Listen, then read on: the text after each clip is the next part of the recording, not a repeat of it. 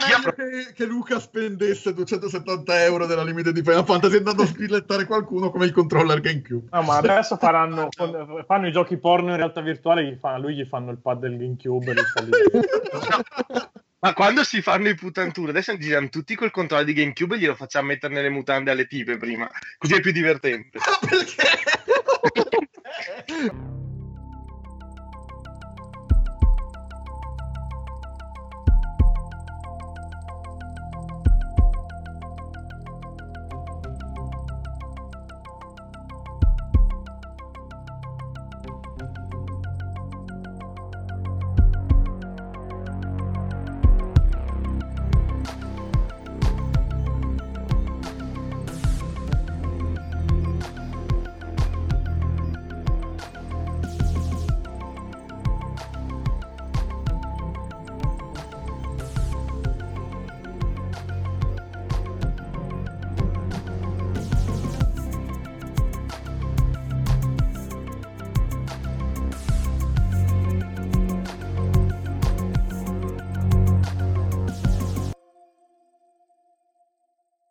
in realtà lui l'ha già aggiunta, ce l'ha tra gli amici adesso, è lì, quindi dice, Perché... puoi, platina- puoi platinare eh... il mio trofeo. puoi platinare il mio trofeo. Allora, io penso, oh, che, no. penso, che, Guido, se scrivesse un, un libro di pick-up lines, eh, sfonderebbe il mercato. Che credo sia la mia prossima carriera. No, un, un, libro di insulti ad Antonino Lupo, cioè, specifico di Antonino Lupo. Secondo, me, secondo me, lo vendi comunque, ma ne vendi comunque se, scendo, eh. se scendo in Sicilia qualcuno me lo pubblica sicuro. Eh, ok, allora iniziamo. Pronti? E benvenuti quindi a questa quinta puntata di Game Romancer, il podcast che è ostaggio del suo regista che ci minaccia registrandoci senza dircelo. Io sono sempre Pietro Iacurlo, la squadra più o meno la dovreste conoscere, abbiamo come sempre il nostro Guido Avitabile. Ciao ragazzi. Il nostro Filippo fresco fresco di acquisto di PS4. Phil. Filippo. È morto Filippo, bene, fa piacere. Ehi, porco Ah, ok. E i porco di arrivano sempre, però ok. ok. Ma, cioè, non ho capito perché le bestemmie arrivano e... No, ok, mi si sente adesso. Sì, adesso ti si sente okay. un po' meglio. Ok, eh, eravamo arrivati poi al nostro Luca Mazzocco. Sempre vittima di ET a quanto pare. E questa volta abbiamo anche l'ospite a sorpresa, a parte noi che vabbè, lo sapevamo già. E abbiamo scelto di invitare in puntata come primo ospite una delle figure storiche di Hello Video Games, ovvero il nostro Giacomo Favilla. Buonasera a tutti. Oh, Giacomo, se vuoi presentarti a quelle 3-4 persone che ci ascoltano, così. Anche se comunque dovreste sapere chi è, visto che si occupa di... Do- dovrebbero, perché sta... gli ascoltatori ci leggono anche, quindi dovrebbero eh, conoscerci bene. Sì, nulla, eh, mi occupo più che altro di recensioni, non so che cazzo dire. Damiano squagli la faccia ecco, mi, mi, mi aspettavo qui delle recensioni sui giochi porno. Sì sì prevalentemente di recensioni recensioni lunghe su quali mi squaglio molte volte la faccia come, la scorsa se- come questa settimana che si è appena conclusa e nulla sono qua stasera come, come ospite per, per dire un po' la mia vediamo un po' co- cosa succede eh, ok, sì, sì, sì direi sì. eh, state, state zitti, mi, mi, mi, fa, mi, fate eh, dire qualcosa Sicuri? perché sennò... Ho detto tutto, sì. E ok, allora entrerei nel vivo della puntata come al solito. Inizio... Che cazzo scrivi che sto parlando, cretino? Ti odio, lupo. Dopo le prendi. E allora, visto che comunque abbiamo un po' di argomenti di cui parlare, direi che possiamo iniziare subito e iniziamo a vomitarvi in faccia cosa abbiamo giocato dalla scorsa puntata fino ad oggi e come al solito lascio la parola a Guido che ci apre lui. Vi apro tutti. E, allora, inizio dicendo quelli che ho recensito e poi mi concentro sul pezzo grosso che ho provato in anteprima per tre ore. Pezzo grosso proprio, lupo. Quindi prepa- sono consapevole di quello che ho appena detto. E parlando appunto dei giochi giocati da fine agosto, quando avete sentito lo scorso podcast, si spera, a adesso. Partiamo subito con uh, Attack on Titan uh, Wings of Freedom, che dopo la delusione cocente di Jojo è riuscito a darmi grandi soddisfazioni sotto l'aspetto di fan di Shingeki no Kyojin. Uh, Omega Force ormai per me è abbastanza garanzia non solo nei muso ma anche appunto in titoli come questo che è un po' più sul Tokiden, un po' molto più facilitato rispetto a Tokiden. Tra l'altro, eh, non è un muso, ma è un muso al contrario in realtà. Quindi saremo noi i soldati ad andare contro il, il, pezzo, il pezzo e il pezzo. Sto dicendo un sacco di volte pezzo, quindi questo sarà il podcast del pezzo. Comunque, eh, sul pezzo, esatto.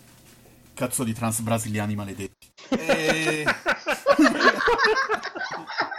e comunque, uh, saremo noi ad andare contro la persona più forte, ovvero il gigante in questo caso.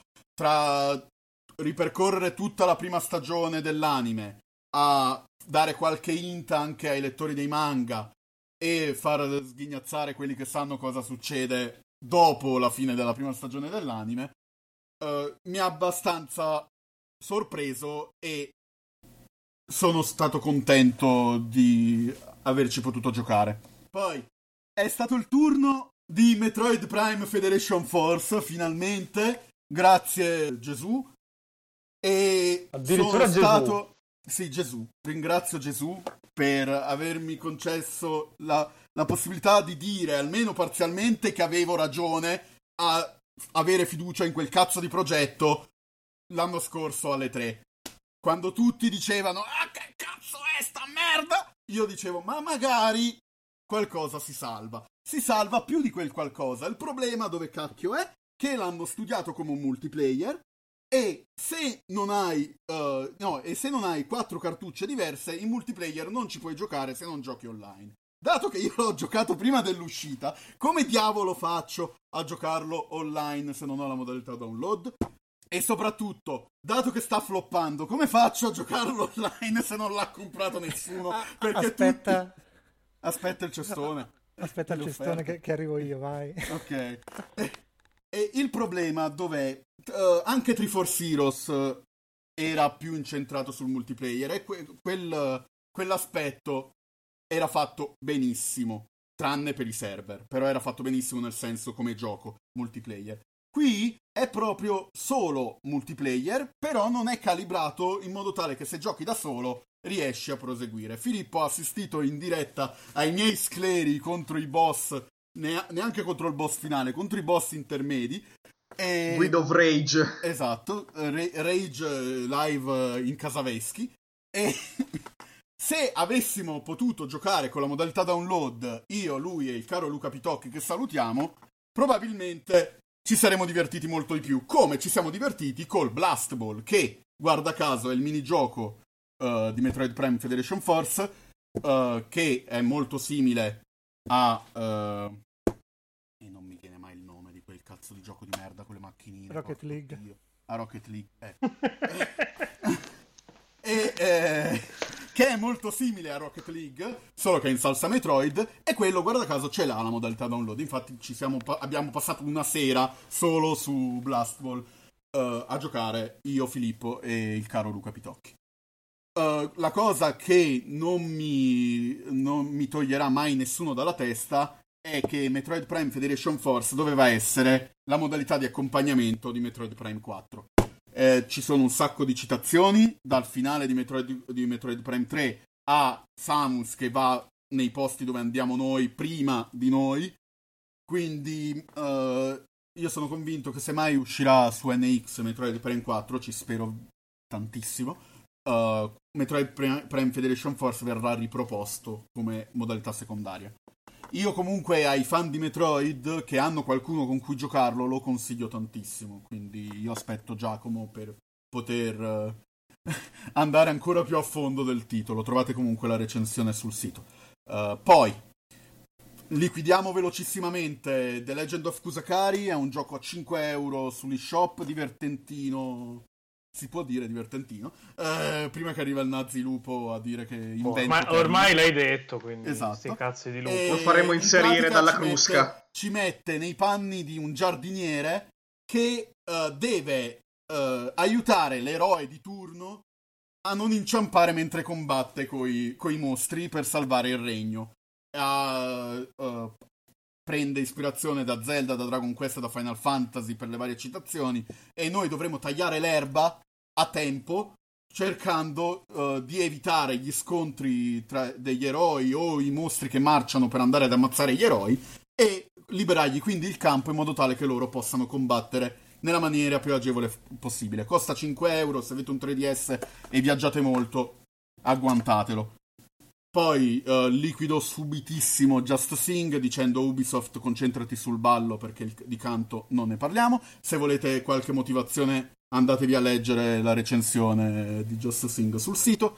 Eh, vi parlo velocissimo anche di uh, UE, che poi è U. Uh, UE, UE, UE. Ecco, adesso Lupo ha altri suoni per le rubriche. UE, UE, UE. UE, UE.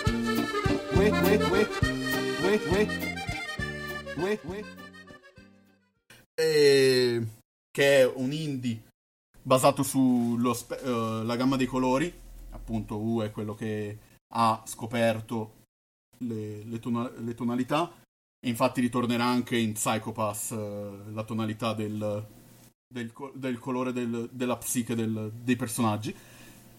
E è un platform che appunto fa dei suoi enigmi eh, il fulcro, i colori e i colori dello spettro del, del gioco cambiano a seconda di, di quelli che abbiamo ottenuto. L'unico contro di questo, di questo gioco è che è abbastanza corto e le fasi platform rispetto agli enigmi, che sono molto divertenti, le fasi platform sono abbastanza insipide.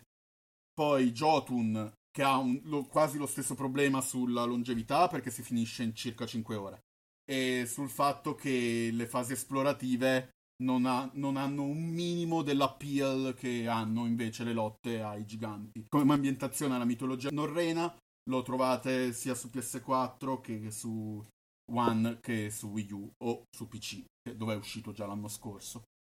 E concludo, prima di passare al pezzo forte, concludo con eh, le due avventure di Telltale che sto recensendo man mano che escono. È finalmente finito Minecraft Story Mode, stagione 1. Con Per ora. episodio, la prima stagione è finita, quindi adesso si aspetta la seconda.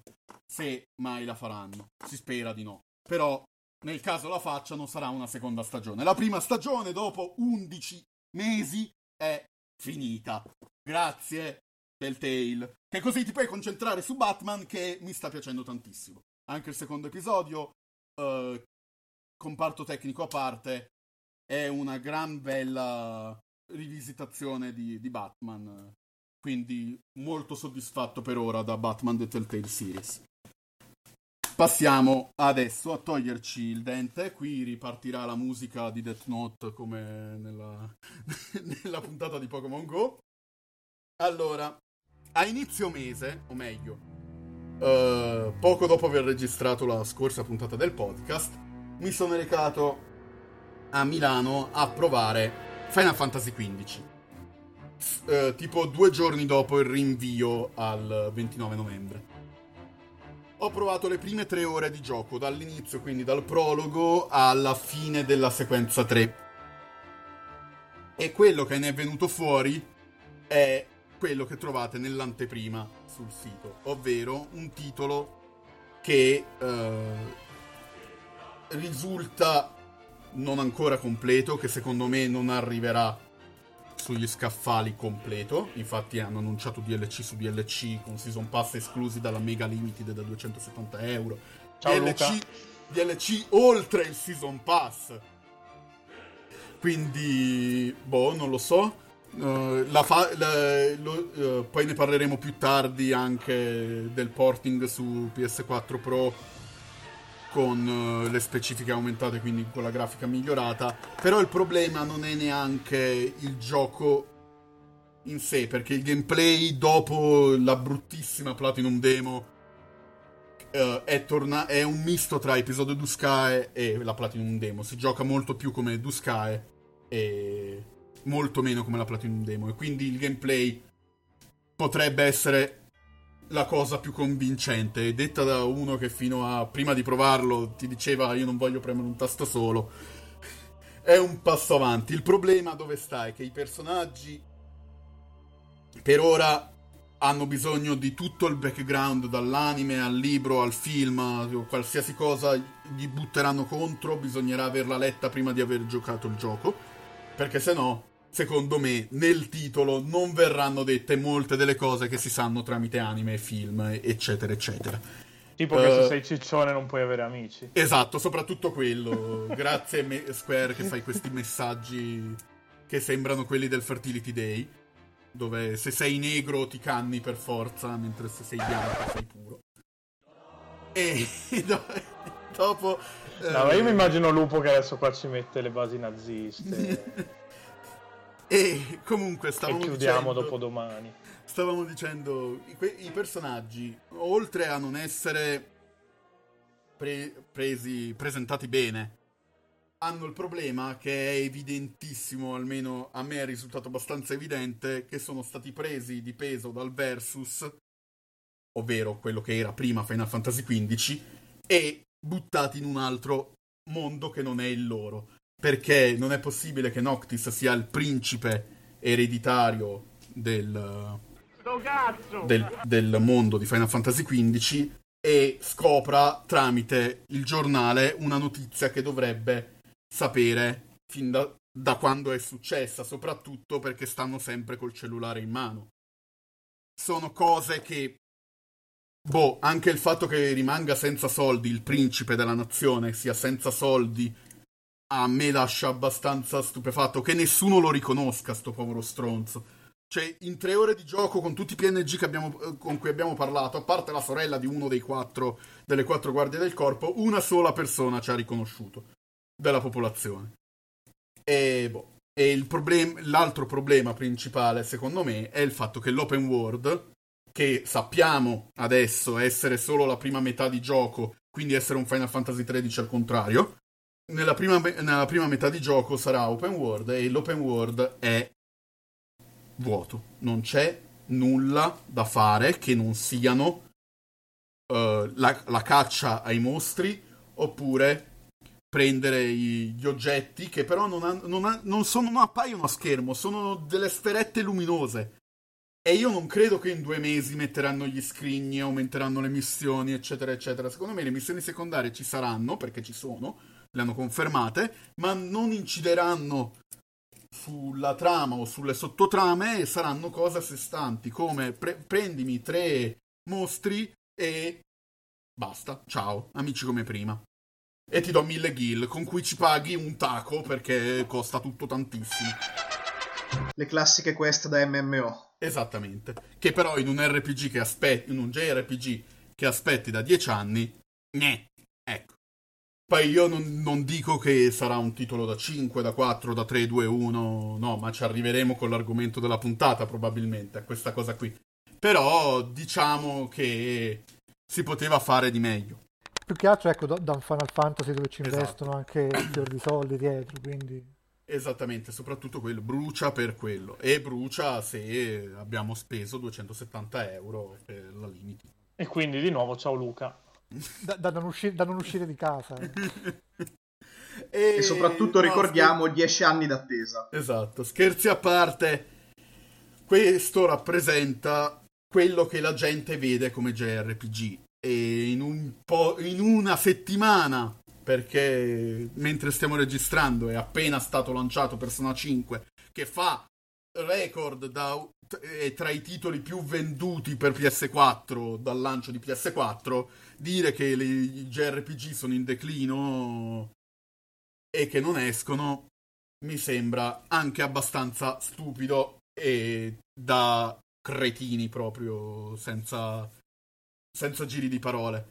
bisognerebbe informarsi un po' di più perché i JRPG continuano a uscire. Io e Giacomo lo sappiamo bene, dato che ci dobbiamo squagliare. Eh, per... Giacomo se ne gioca due al mese, praticamente. Per scrivere, ma, per poi... scrivere decentemente ne, dobbiamo... ne escono. Non è solo Final Fantasy il JRPG. No, che poi è due o tre anni che c'è stato questo incremento di uscite, eh. anche proprio interesse dei de publisher qui in Europa tipo Nis America che porta praticamente di tutto. Quindi... Per tutti i gusti, soprattutto per me e per, per Giacomo. Sì, quindi è proprio campata in aria.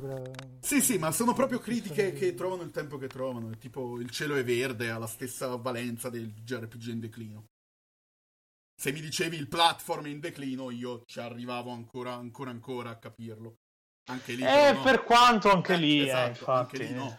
Però, cioè, dire JRPG boh, cioè, dire adesso sinceramente fase. mi dicessi dimmi un genere in declino col fatto che praticamente di indie esce qualunque roba farei anche un po' fatica a dirti ma, ma Cosa... poi da, beh ma da, perché sai quest'estate ne sono usciti almeno 3 o 4 di ma vedi, perché sai, per, per certe persone eh, vanno per esclusione, quindi se per, per console portatili non conta, se ha il look anime non conta, se è mobile non conta, se è di uno sviluppatore minore non conta, cioè alla fine per esclusione escludono tutto e quindi se, dicono... Se è Nintendo soprattutto non conta.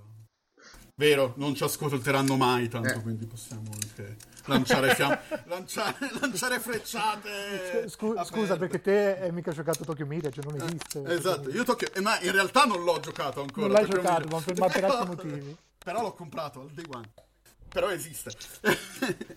eh, poi bisogna fare una puntata sulla roba comprata al day one e, e non giocata. Okay. Eh, quella si chiama la, la, pila della vergogna. Esatto, la puntata pila della vergogna.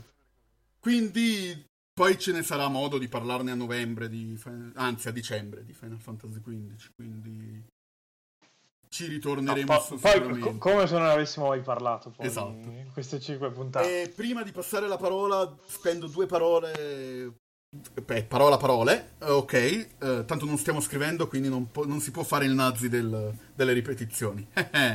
eh, comunque, prima di passare... No, hai detto davvero eh eh? eh sì.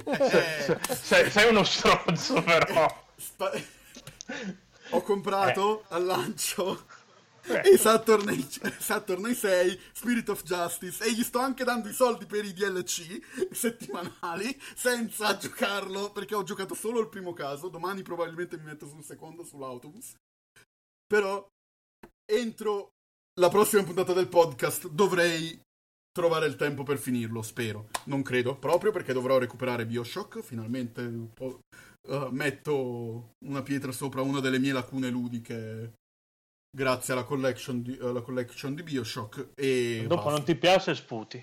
Se non mi spiace, sputo sangue per finirlo, ovviamente. Però. No, no, no, se non ti piace, sputi. Puoi, puoi lamentarti solo del 2. Del 2 ti puoi lamentare proprio tranquillamente. Sì, quello...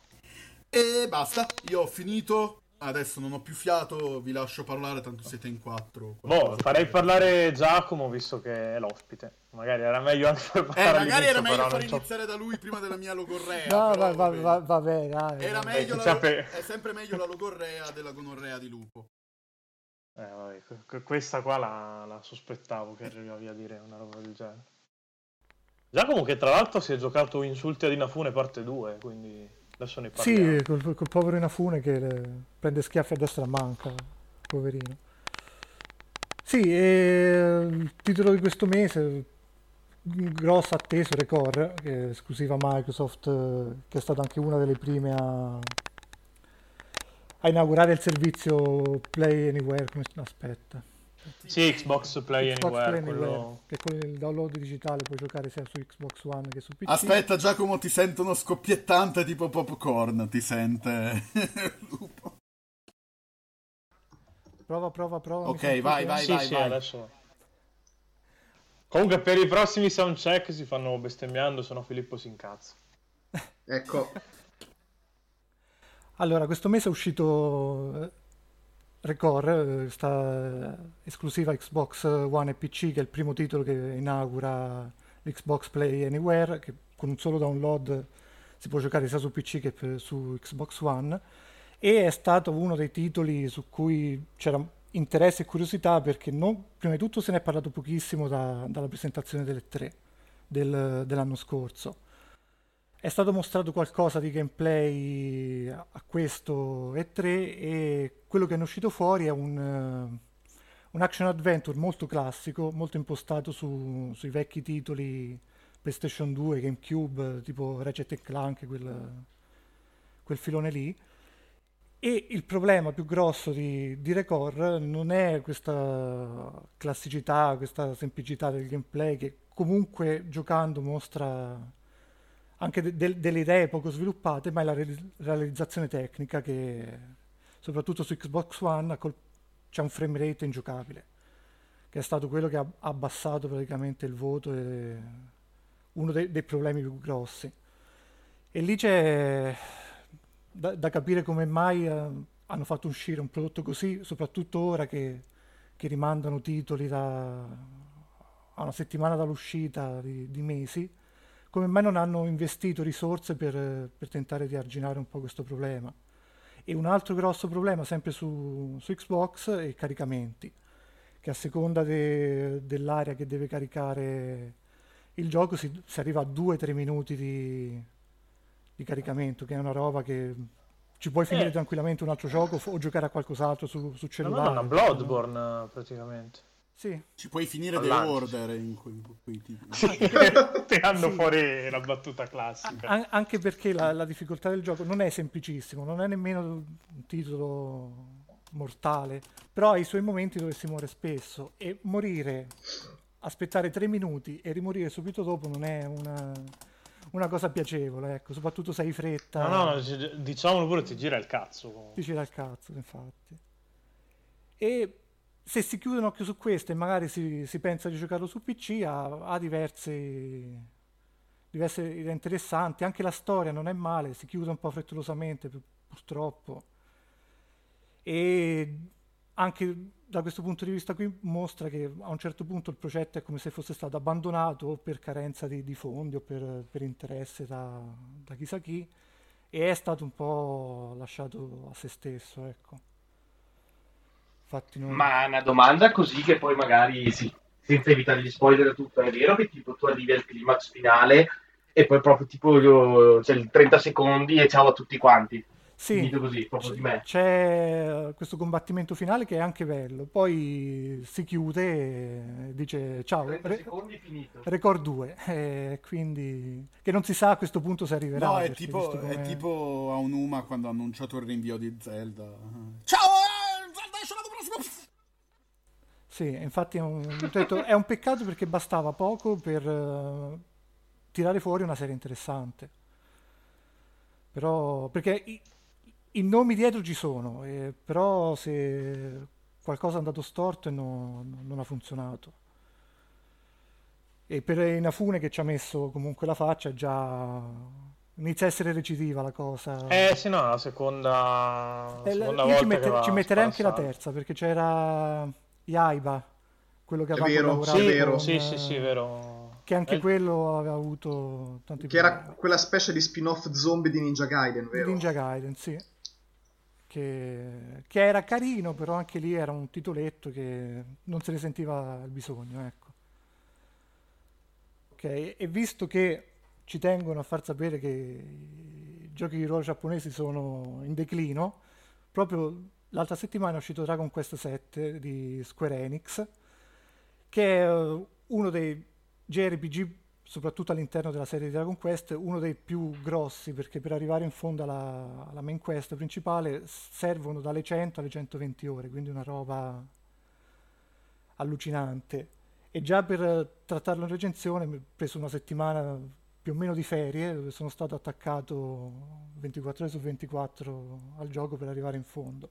E ne è valsa la pena, perché è un, un bel capitolo di, di Dragon Quest e un bel JRPG, quindi se avete un 3DS siete lì in attesa di, di qualcosa, è uno di quei titoli da, da, prendere, soprattutto visto l'interesse che c'era dietro, che è uno dei, dei capitoli di Dragon Quest mai arrivato in Europa, e, è bene farsi sentire che, che ci siamo, ecco. Poi sempre su Xbox One e PC, questo mese esce dal 27 per la precisione, esce Forza Horizon 3, che riprende pari pari la, tutte le modalità che abbiamo visto nel 2, quindi un, un gioco di corso open world con tantissime cose da fare, visto che questa edizione qui è due volte la mappa di Forza Horizon 2, quindi eh, anche qua centinaia di ore volendo in libertà per le strade dell'Australia.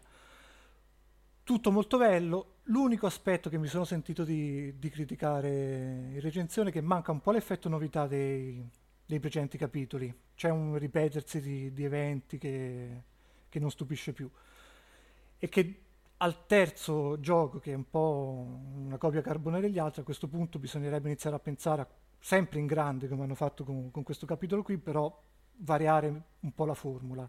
Sempre open world, sempre con gli eventi, però prendere un'altra direzione, ecco. Per non finire con un quarto capitolo che sicuramente arriverà che, e, e, ritrovarsi di nuovo a affrontare la gara contro la, la mongolfiera, la gara contro l'elicottero e tutto un po'. Per il resto, uno degli arcade eh, di guida migliori che potete recuperare ora che esce anche su PC, quindi pensateci che, che ne vale tanto la pena. Poi l'ultima cosa che possiamo parlare di Project Diva X, mh, mm, per gli amanti di, delle Vocaloid di, di Hatsune Miku, è l'ultimo capitolo che racchiude un po' tutta l'essenza di, di Hatsune Miku, che per chi non la conosce è un personaggio, un idol virtuale, nata da un software uh, che permette di comporre mus- canzoni e dagli esordi su, su, PSP, soprattutto in Giappone, che poi gli ha permesso di, di arrivare anche qua da noi in Europa, ha raccolto migliaia di, di fans e hanno venduto centinaia e migliaia di copie su, prima su PSP e ora su, PS Vita e PlayStation 4. Quest'ultimo capitolo non ha grandi novità, più o meno ripropone tutti gli elementi del reader game eh, con, con, i tasti a schermo da premere, ma proprio una roba, un gameplay semplicissimo. La grossa novità che c'ha è una modalità storia, anche qua semplice non, sul genere visual novel, però insomma va un po' a diversificare quello che era eh, la serie e quindi anche qua per eh, i fan di Hatsune Miku è un titolo sicuramente imperdibile. Poi in questi giorni usciranno le recensioni di Deus Ex, che sto giocando proprio ora. E niente, mantiene tutte le aspettative, anzi fa qualcosina di più ottimo come sempre e niente l'unica cosa che mi, mi, sento di dire poi approfondirò magari meglio in recensione che l'aspetto stealth una volta sbloccati quei due o tre potenziamenti che ti salvano la vita tipo l'invisibilità facilita notevolmente il gioco. Quindi c'è questa tendenza a diventare invisibili sgattaiolare alle spalle del nemico che semplifica notevolmente. E era una delle cose che non, non mi aveva fatto impazzire ne, nel primo, se, sebbene avesse tante strategie per, per superare alcune fasi. Anche qua c'è questo problema, però insomma nel complesso è un bel titolone, poi leggerete in recensione. Un altro titolo che sto giocando in questo momento è Rive, un, uh, un indie, uno sparatutto platform indie che mi sta dando tante sorprese, soprattutto da parte dal gameplay, ma dalla mole di, di citazioni che, che, ci sono all'interno del gioco. Quindi un, un bel titolo. Tra l'altro una cosa, inizia facendoti scegliere la modalità e la prima modalità selezionabile è modalità difficile e mh, mm, non tradisce le aspettative. Questo questo titolo perché sto sputando sangue in alcuni momenti, quindi per gli amanti dei giochi tosti è sicuramente da, da tenere in considerazione. A posto, penso non ho altro da dire, quindi... Ok, allora vado io. Io invece da, dalla scorsa puntata ad oggi sono riuscito finalmente a giocare Mr. Robot 1.51 Exfiltration che avevano annunciato proprio mentre eravamo a, alla Gamescom a Colonia, tra l'altro la stessa mattina con cui abbiamo fatto quattro chiacchiere con Telltale, di cui trovate ampiamente l'intervista sul sito. E che dire, io sono premesso che io sono un malatissimo del telefilm perché penso sia uno dei telefilm più belli che ho sto guardando, cioè di quelli recentemente. Il protagonista ha vinto l'Emmy, giusto così, tanto per... meritatissimo. Meritatissimo, sì, tra l'altro perché veramente tanta roba. Io, cioè, la prima stagione, a parte un paio di cose, l'ho trovata fantastica. Sto guardando la seconda, mi sta piacendo un macello anche quella. Il gioco l'ho, l'ho apprezzato parecchio però con uh, i soliti problemi di Telltale, ovvero che alla fine le, le, scelte sono finte, cioè tu ti fai la tua prima run uh, dove l'illusione di interagire con i personaggi c'è Darlene che ti offende riesci a parlare con Elliot, probabilmente ti fanno capire che stai parlando anche con Mr. Robot, però non, non è chiarissimo. L'illusione la prima volta funziona, poi se, se giocato il secondo playthrough vedi che anche giocando diversamente la storia segue sempre quel binario lì, cambia solo qualche dettaglio e quindi purtroppo poi gli, va, gli cala il palco alla seconda run e quindi classico Telltale di soprattutto dei, delle prime esperienze Telltale di qualche anno fa e purtroppo ce lo dobbiamo tenere così com'è. Non è, non è il male comunque assolutamente per l'atmosfera del telefilm è resa quasi alla perfezione se siete fan del telefilm vi consiglio assolutamente di giocarlo anche perché costa veramente una bazzecola, mi sembra costi meno di 3 euro. E lo trovate tranquillamente sia per iPhone che per Android. E sappiate che però c'è un altro difetto che, ho, che secondo me si sente, il fatto che, che il gioco si prende i suoi tempi. Nel senso che ti trovi di fatto ad interagire con un'app di messaggistica che è il gioco e quindi devi aspettare che la gente poi ti risponda ai messaggi ed è tutto con, in tempo, usando il tempo reale, quindi possono passare anche diverse ore tra una missione e l'altra praticamente. Però sì, giocato dove lo tenete sul cellulare, magari in pausa pranzo in ufficio, non so, avete voglia di cazzeggiare, vedete arriva la notifica, ah, eh, mi hanno scritto, faccio la missione, si lascia giocare tranquillamente teoria dovrebbe essere giocabile anche dai non fan dello show televisivo, come ci hanno più volte detto durante l'intervista. È vero, però ve lo godete un quarto di quello che, che poi è. Sì, no, Io... non, non, ha poco senso. Poi comunque lo, la serie è figa, guardatevi la serie, che cazzo. Guarda, mi inserisco un attimo su loro perché se poi piace questo, c'è Oxenfree, sempre sviluppato da, da loro che hanno Ah, The Night School, ok, sì. The Night School, esatto. Che è un'avventura classica, punta e clicca, e sullo stile ora che, visto che ha avuto molto successo, Stranger Things. È un misto fra quello e Life is Strange, quindi eh, consiglio... Quindi Luca, esci i soldi. Ok, v- vado subito eh, a comprare. Poi Luca c'hai, c'hai l'uccello. A parte che io ho sentito Life is Strange, ho l'uccello in mano anch'io. Io ho sentito Stranger Things. E... Oxygen, Oxenfree. Era anche a sconto ultimamente sia su PS4 che, che One.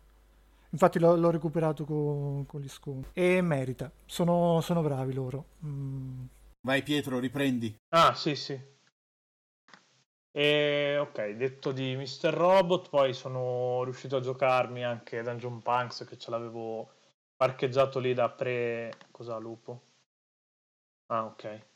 Sono che, riuscito a... Che Gia- Giacomo alla quinta puntata ci insegna come dobbiamo fare questa parte qua. Tutti a casa, va? Eh, mica, mi fanno, mica mi fanno santo per nulla. Eh no, infatti. Allora, Giacomo, tu hai risolto tutti i problemi che, che c'erano eventuali, non so. Hai cose da dire? Hai risolto, hai risolto la fame nel mondo, Giacomo? Sì. Mi, mi, mi, farà, mi, faranno santa breve. Dopo madre, dopo madre Teresa di Calcutta io. Ah, ok, dicevamo, sono riuscito finalmente a giocarmi e poi a scrivere la recensione di Dungeon Punks che ce l'avevo in sospeso da prima di, di Colonia e lì nulla, se vi è piaciuto Dragon's Crow e vi è piaciuto Castle Crushers e siete in astinenza da quel tipo di giochi lì è, è da giocare, sapendo che comunque ha i suoi difetti, nel senso che è un po' anonimo, il multiplayer è solo locale, e la storia è proprio raccontata a, fiu- a muri di testo in inglese, tra l'altro perché c'è solo in inglese e quindi se volete seguirvi la storia vi tocca leggere, se no fate a meno di seguirla perché tanto alla fine è un contorno.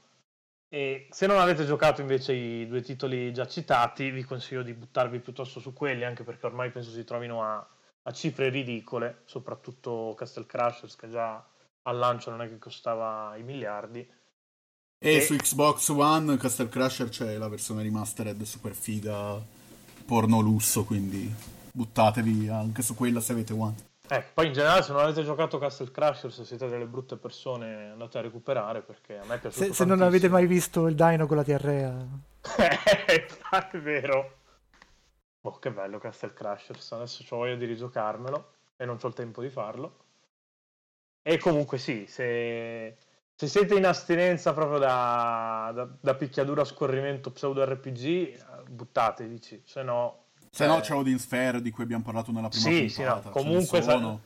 ben Vai sapendo che comunque Vanillaware, eh, tranquillo proprio. si trova tranquillamente di meglio. Cioè, non è un brutto titolo, però si trova tranquillamente di meglio. Mi è piaciuto invece molto Metrico Plus, che è versione estesa di un gioco che è metrico, che era uscito originalmente su Vita ed era stato un po' criticato per i controlli perché usava troppo PS Vita e, e un po' di cose era difficile, era poco immediate farle. Su, giocato con, con il pad in mano guadagna sicuramente tanto che co- i controlli tradizionali migliorano tutto. È un puzzle game parecchie volte anche bastardo perché non ti spiega quasi nulla, è proprio tutto molto minimal sia nell'interfaccia che poi ne- negli int che ti dà il gioco e, e soprattutto trovare tutti i collezionabili sono bestemmie. A me è piaciuto parecchio, c'ha purtroppo qualche problemino tecnico, eh, no- non bloccante, nel senso che ogni volta si, si- c'è un'abilità in particolare, quella che ti permette di sparare, che si, si blocca per qualche, se- qualche secondo, però poi riparte, quindi non è una roba che ti fa buttare il sangue, almeno quello, però visto che comunque costa, costicchia per la, per la longevità che ha, un po' di cura in più non, non mi, avrebbe dispia- non mi avrebbe fatto schifo. E sì, poi come detto, costicchia ed è un po' poco longevo, a meno che non mi mettiate proprio a 100%arlo, però sicuramente molto interessante, se vi piacciono i giochi di logica è, è da avere.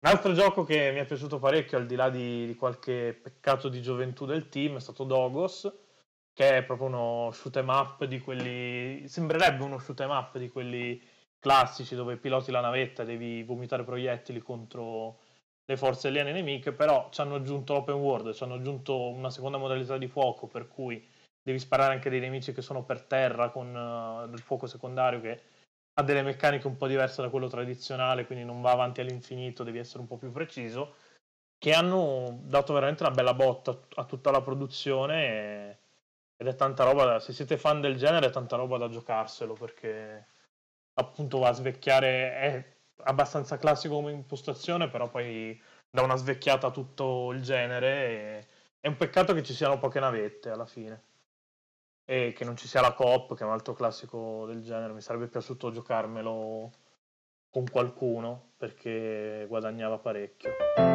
E poi sto sempre parlando di puzzle game, sto giocando The Witness su, su Xbox One in occasione dell'uscita su Xbox One e mi sto sentendo stupido perché è veramente... Porca puttana, veramente. ci, ci, ci sono già passato, guarda.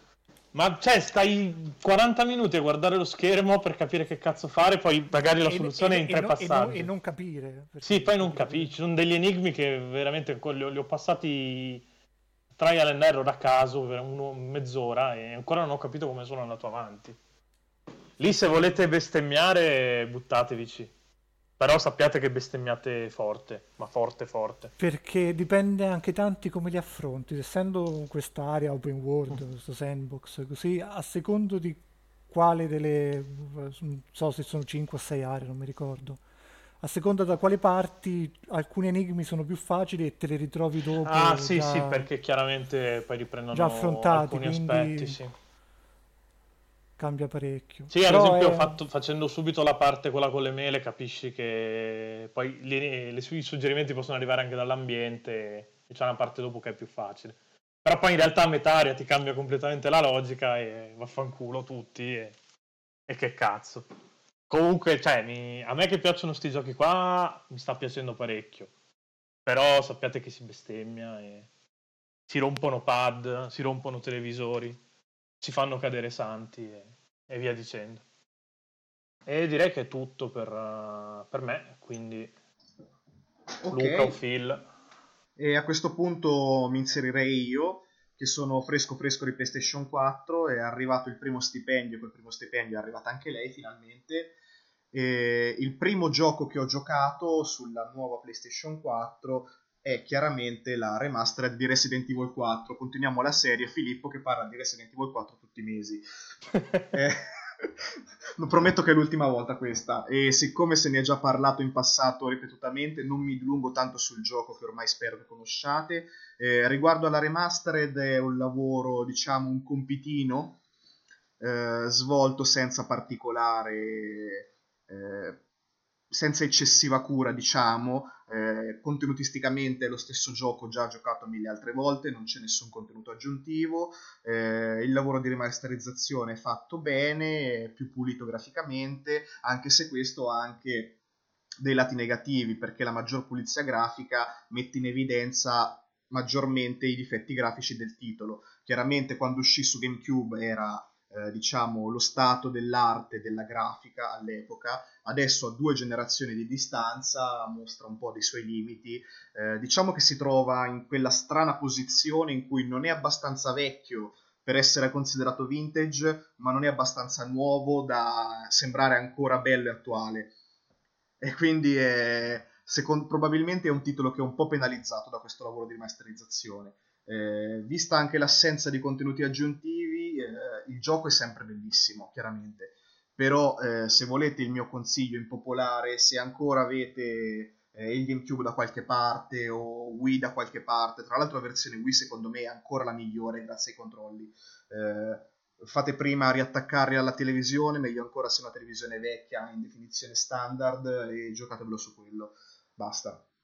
Eh, dopo Resident Evil 4 mi sono un pochino trastullato con i giochi del Plus, eh, tra l'altro andando a intaccare la famosa pila della vergogna perché eh, mi sono finalmente giocato Journey dopo che lo avevo comprato anche su PlayStation 3, non l'avevo mai giocato, vergogna a me, ed è bellissimo chiaramente. Eh, non mi dilungo anche su questo perché spero che lo abbiate giocato tutti quanti, è veramente un capolavoro. Eh, dopo di questo cosa ho giocato? Fammi pensare un secondo. Ah sì, Slane. ho giocato Slane. ho giocato Slane Back from Hell che è arrivato adesso adesso su PlayStation 4 dopo essere uscito qualche settimana fa anche su PC. In realtà è diciamo la versione rivista e corretta di un gioco che su PC era uscito qualche mese fa. Eh, all'uscita su PC non so se c'eravate, se l'avete avuto la disgrazia di provarlo, era veramente una tragedia. Eh, nel senso che era piagato da una miriade di bug allucinanti, c'erano problemi con, la, con il rilevamento delle collisioni, c'erano bug sonori, eh, il sonoro proprio non si sentiva, cioè si sentiva soltanto la colonna sonora ma non si sentiva nessun effetto sonoro. Eh, e poi essenzialmente il sistema di combattimento era completamente rotto. Eh, in questi pochi mesi il team di sviluppo ha fatto il miracolo. Eh, praticamente sono riusciti nel giro di pochissimi mesi a sistemare ogni problema e Slane è veramente tornato dall'inferno, come dice il sottotitolo. Si tratta di un hack slash che omaggia i classici degli anni 80 e 90 del genere, soprattutto quelli ad ambientazione eh, gotica, orrorifica, quindi pensiamo ai Castlevania, quelli più arcade, eh, pensiamo a Ghost and Goblins, eh, pensiamo a Altered Beast, a Shadow of the Beast. Eh, chiaramente hanno pompato il livello di violenza e di sangue a mille, eh, hanno puntato tantissimo su un'estetica heavy metal, ma direi anche eh, quasi black metal, richiama i generi più estremi del metal, il dark fantasy. Eh, tutto sommato è un titolo interessante e anche se eh, pur con tutto il lavoro che hanno fatto persiste qualche difetto. Il gioco ha finalmente un sistema di combattimento che non è button mashing, prima era button mashing, adesso lo è più, però è comunque ancora largamente ripetitivo, c'è tanto trial and error, la difficoltà è calibrata male, si muore tantissimo, si muore tantissimo a caso, quindi è fonte di enormi frustrazioni. Eh, sicuramente rispetto a prima gli si può dare una chance, però siamo ben lontani da, da quello che le prime GIF, eh, i primi filmati lasciavano pensare. Eh, dico così perché graficamente è uno spettacolo, è una meraviglia. È fatto con una pixel art dettagliatissima, animazioni fluidissime. Eh, il personaggio, visto che muore tantissime volte, ha tantissime animazioni di morte differenti e sono una meraviglia anche solo guardarle. Però ecco, al di là della grafica, poi il, sul fronte del gameplay il piatto un po' piange. E dopo Slane, eh, il gioco che sto giocando adesso e presto leggerete la recensione è Sorcery, il quarto episodio della serie di libri game adattata da Inkle. Eh, se eravate bambini negli anni 90 penso che, o anche negli anni 80 penso che sappiate di cosa si tratta di un libro game. Eh, I classici libri, scegli la tua avventura in cui tu ti leggi la storia, poi giunge una pagina in cui ti chiedi eh, cosa fai e tu scegli l'azione, lui ti mandava una pagina differente, andavi alla pagina differente e vedevi come eh, si modificava la storia in base alla, alla tua scelta. Eh, chiaramente questi adattamenti, questi libri ben si prestano ad essere adattati in forma videoludica. Incol ormai ci ha abituato ad un altissimo livello qualitativo con questa serie eh, e anche con 80 Days, che è il loro, loro altro gioco bellissimo, tra l'altro. Eh, per quanto riguarda questo quarto e ultimo capitolo di Sorcery, diciamo che è in linea con i precedenti della serie. Si tratta del capitolo finale ed è chiaramente il più difficile in assoluto, eh, ma è anche quello che finalmente mette in campo tutte le carte. Eh, pian piano negli scorsi episodi c'erano state varie eh, meccaniche di gameplay introdotte, un po' il combattimento, un po' le magie, un po' il gioco d'azzardo con i dadi.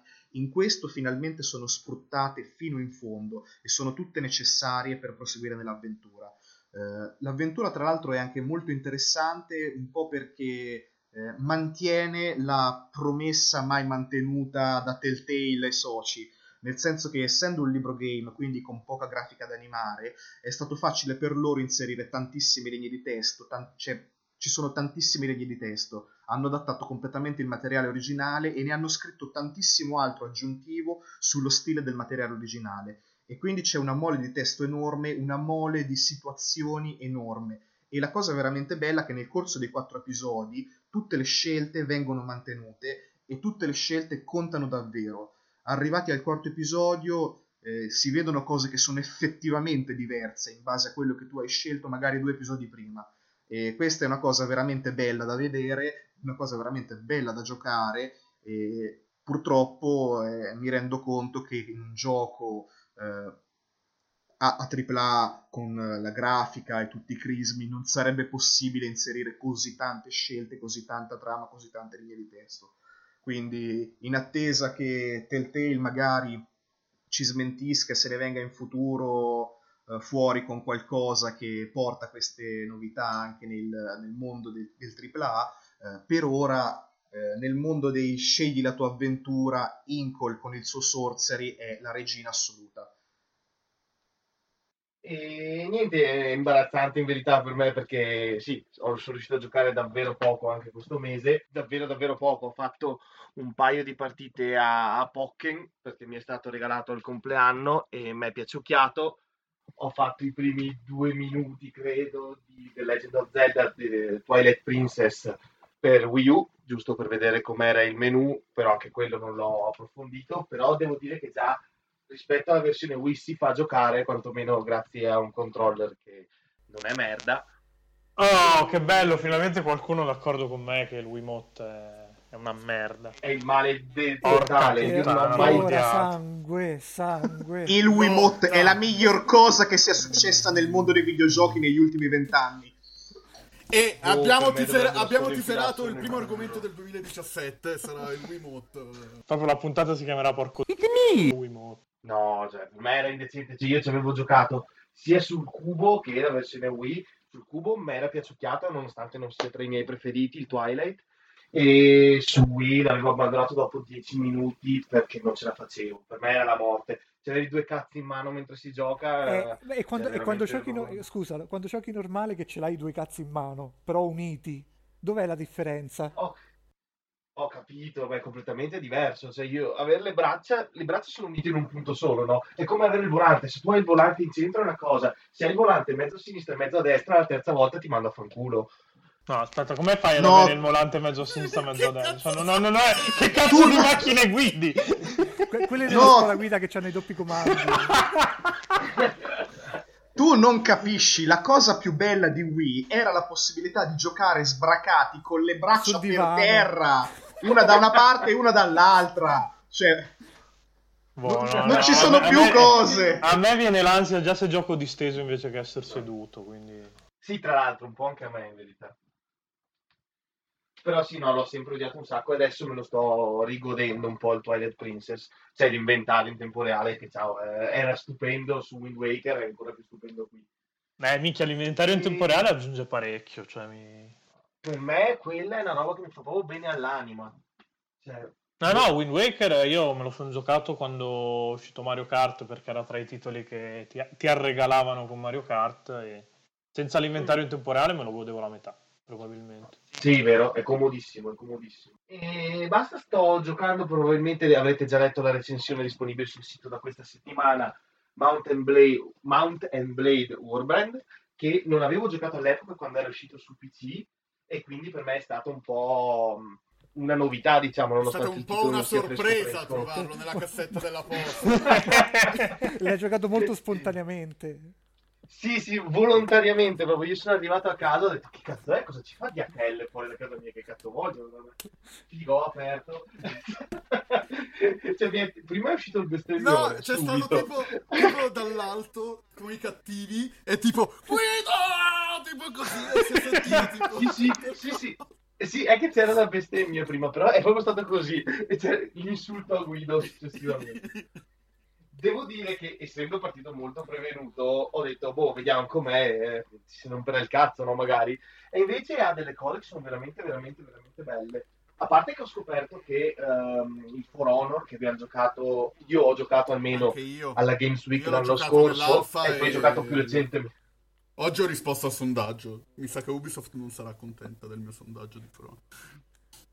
Eh, devo dire che a me la cosa che era piaciuta di più era praticamente il battle system e ok, sì, è diverso da Mountain Blade, però tanta roba è lì lì, eh. Nel senso che c'è davvero anche il dove muovi la spada per colpire la Posso dire una roba di For Honor?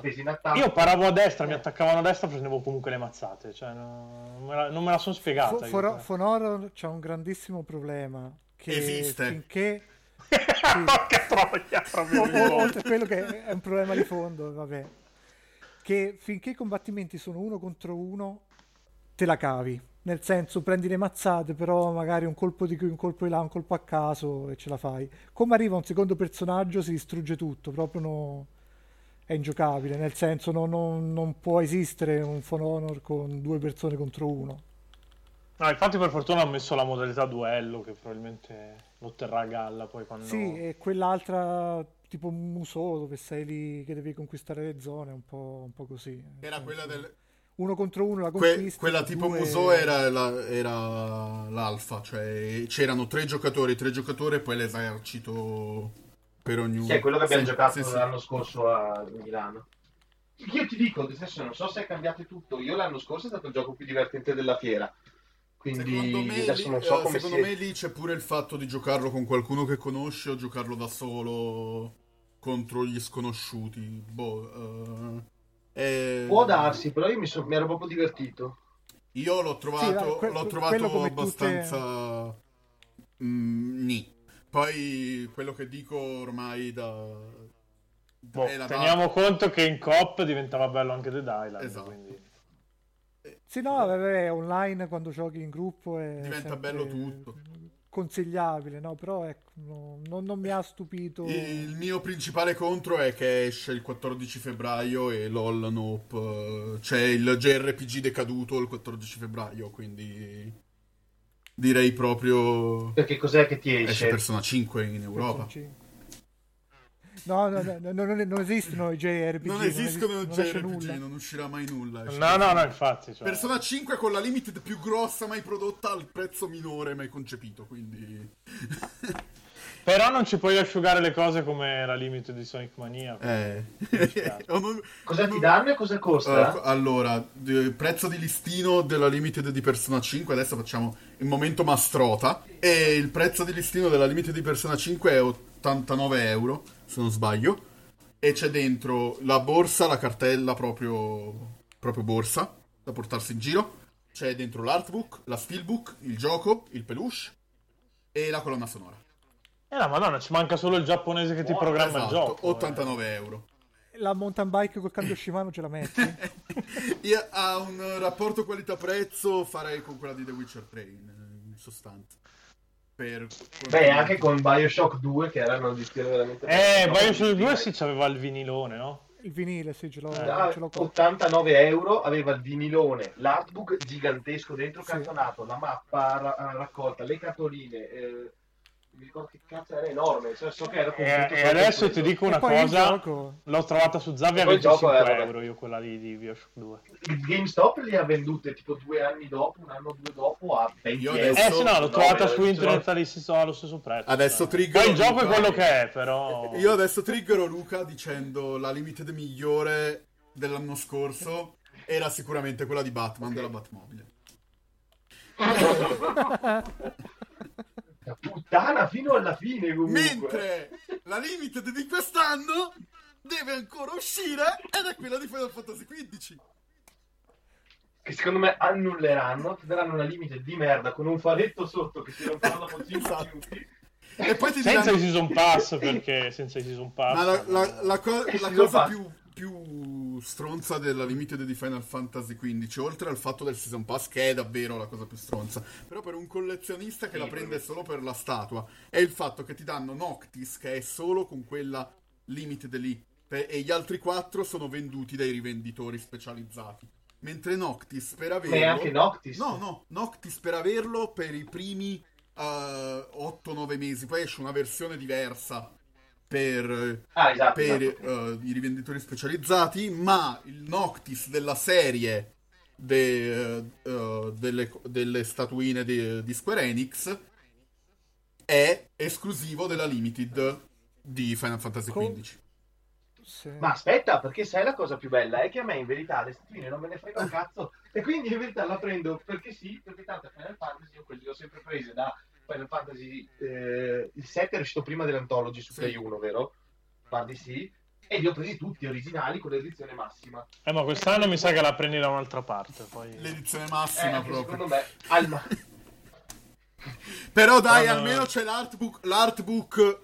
L'artbook non vale 270 euro, però l'artbook eh, e la colonna sonora.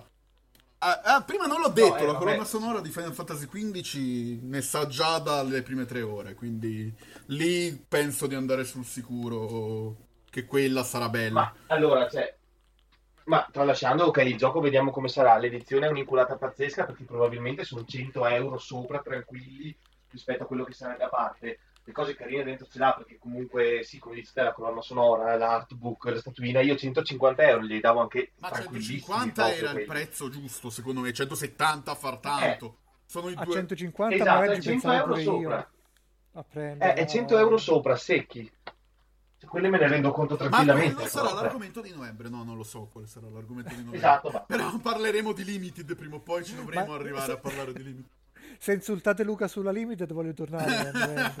a. No, no, ma quando parliamo di limiti devi tornare che hai il braccio di Metal Gear eh, in scala 1 a Eh, 2. Io- io- Ah, c'era uno, uno, puttana. No, no, lui No, no, 1 a no, 2. è 1 a quello 2. piccolino, quello rachitico. Ah, ok.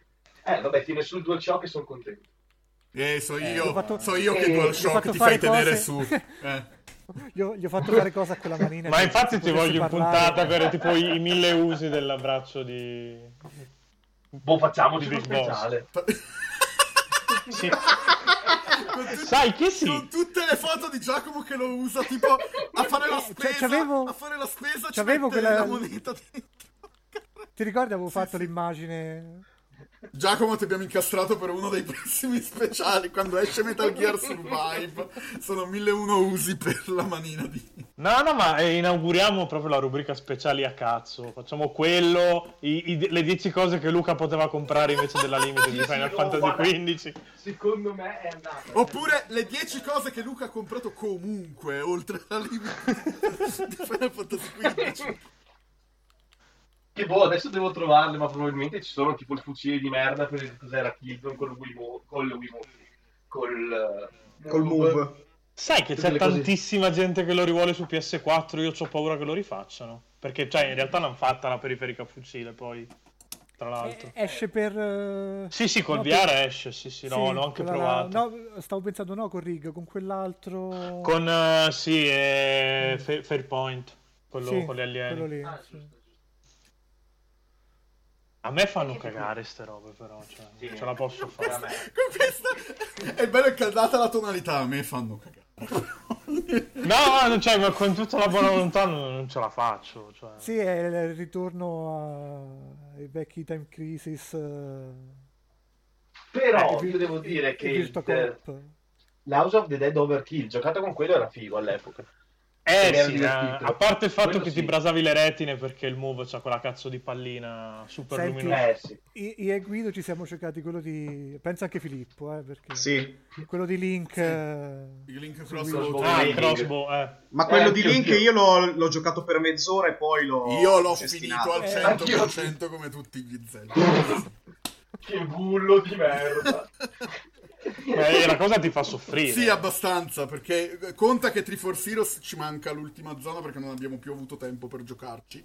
Ci manca la zona quella che hanno messo co- come DLC gratuito. ah, quella, quella, quella. Esatto, ci manca solo quella lì e, e poi siamo a- alla fine anche di quello, mancherà da fare i costumi. Tu conta che Link's Crossbow Training eh, lo comprai perché volevo il cazzo di Zapper eh, perché usciva lo stesso giorno di Resident Evil Umbrella Chronicles. E pensavo me lo, me- me lo uso Anch'io.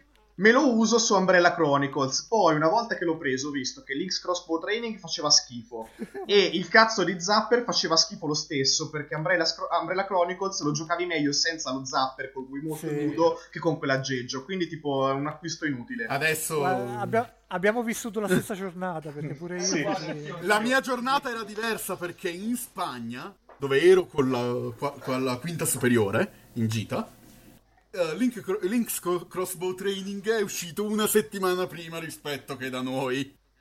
Quindi, quindi Guido, e Guido da bravo stronzo se l'è visto nel negozio spagnolo cosa ha fatto? Ci ha buttato 30 euro subito sul, sul crossbow training è tornato a casa tutto felice dalla gita scolastica cazzo una E, settimana e te prima in, e in gita di quinta... In gita di quinta in Spagna, al posto di drogarti e ciupiti, no no c'erano anche, c'erano anche i, ciupi- i ciupiti e le, le droghe adesso se sente mio padre sta roba qua fin- finisce la, la cosa no c'era anche lui tra l'altro non con noi a drogarci però nel- con l'altra classe sul piano superiore dell'hotel Ah, già che c'hai il padre Eh, sì. insegnante tu. e basta Boh, che, che brutto andare in gita che- sapendo che c'è tuo padre. Boh, tipo, tipo che era meglio rimanere a casa, facevi più danni, probabilmente. E che, che bello che tipo primo livello faccio, ma non sarà tutto qui, vero? Non saranno solo cose così. E invece. Com'è che fanno? Tu, tu, Luca devi smettere di fare sti rumori strani che poi... Sai che ci abbiamo il regista malato? Che poi si tocca, si tocca sentendo queste cose, quindi. Si tocca, si tocca i baffi. Piccola, pa- piccola pausa, ha detto. Che c'ha? Che Eh, vuoi? ok. beh. parla, parla, abbiamo Eh, fatto me- una me- pausa, parla, apparentemente sì, impegnato a toccarsi. Ah, ok, parlo direttamente io. Eh, mi, ha, mi ha- mi ha suggerito in privato per vie trasverse che è il compleanno di Max di, di Life is Strange. auguri. ha avuto Lupo, successo l'idea. Lupo, lupo, taci, vaffanculo. Ecco. Andiamo avanti. Questo sarà il brick cazzaro, tra l'altro. Noi che insultiamo Lupo per le sue idee di merda. e abbiamo il brick cazzaro. Guarda come ho risolto. Ecco, e voi che state ascoltando andatevi a comprare Life is Strange se non l'avete fatto, stronzi. Ok. andiamo brick a- cazzaro concluso. Questa volta, in questa puntata, l'abbiamo messo proprio nel punto giusto. Sto dicendo apposta tutte queste cose qua. Voglio vedere quanto E si queste cose equivoche. L'abbiamo messo nel punto giusto, direi che possiamo partire subito con l'argomento principale. Pietro, illustraci qual è. Ok, questo mese abbiamo pensato di parlare un po' di, di aggregatori per eh, intanto capire che uso ne facciamo noi e dopo allargare un po' la chiacchiera per uh, andare a vedere cosa ne pensiamo, cosa non ne pensiamo, perché videoludicamente 7 sembra sia un voto di merda, quando in realtà quando prendevi 7 a scuola, soprattutto in fisica, tiravi i gran sospiri di sollievo e, e poi boh, insomma un po' di chiacchiere su, su Metacritic e gli aggregatori in generale. Chi, chi vuole iniziare? L'ospite? Io, ospite. Vaffanculo. Cioè, cioè, guarda, tutti, oh, di solito silenzio, adesso scarica barile. Mi fa piacere, cazzo. Ti ho imparato una, ti ho imparato una seconda mossa. Eh. Boh, lupo che si incazzava per i set in inglese. Boh, ma tu interroghi, portavi, portavi gli arancini o gli arancini a seconda della posizione geofisica in cui avevi la scuola. Parla Silva, parla Oh, Sagnongi, eh, a me non piaciongi le interviste. Piaciongi, eh, eh, che è brasiliano. Piaciongi non mi piaciongi. Perché non giocongi, gioco. Sembra quella pubblicità di, Parani- di Panariello che parlava brasiliano, un po', eh. Boh, io me ne immagino che parla così se non sa scrivere dopo vent'anni che è in Italia, porco Salvini, mi sono ricreduto su, su Salvini eh, l'altro giorno. Vabbè, allora... Oh, no, non, ne usci- non, ne usciremo mai più. no, sarà una puntata che finirà con eh, auguri Max e sarà la fine della sì, puntata. tipo chiusa la parliamo puntata. Dei gio- parliamo dei giochi che escono a ottobre e basta. No, ok, dai, mettiamoci a parlare di sti cazzo di aggregatori. Che, che soddisfazione mi dai eh, ogni volta, Guido. Eh, tantissimo. Uh, allora, io principalmente li uso dopo aver scritto una recensione, nel, mio, nel caso dei videogiochi ovviamente, per andare a confrontare se sono in linea col pensiero comune o meno. Di solito sui JRPG non lo so. Eh, io e Giacomo abbiamo una diatriba sulla media italiana, tra l'altro, di Hyperdimension Neptunia 1, quindi che va avanti da 5 anni quella diatriba, quella diatriba lì. Sì, ancora, ancora, ancora è, piaciu- è, piaciuto a me e a Giacomo Hyperdimension Neptunia 1, probabilmente. Tutti gli altri. Tutti da, tra l'altro, ne- nemmeno il Rebirth, proprio l'originale. Sì, sì, sì. Anche perché se non ti piace il Rebirth sei stronzo nell'anima. Però, vabbè, che. e...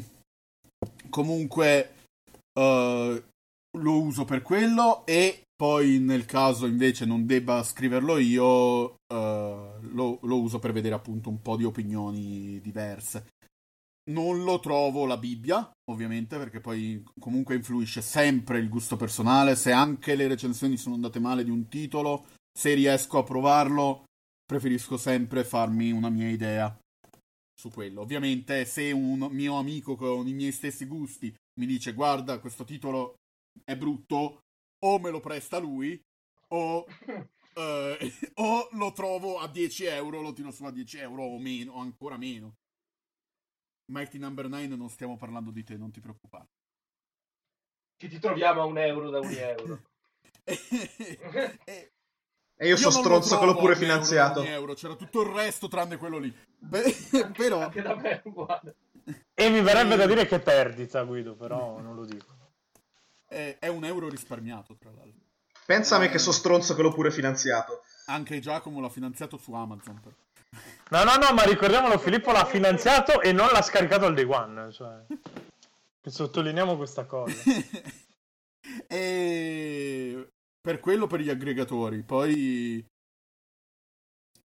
Basta, io la mia l'ho detta, che cazzo altro devo dire? Cioè, non è la Bibbia. Uh, vado sempre per il gusto personale alla fine. Cioè, se adesso verranno fuori le recensioni di Sole e Luna che diranno che è il peggior capitolo di Pokémon di sempre, che non sarà mai vero.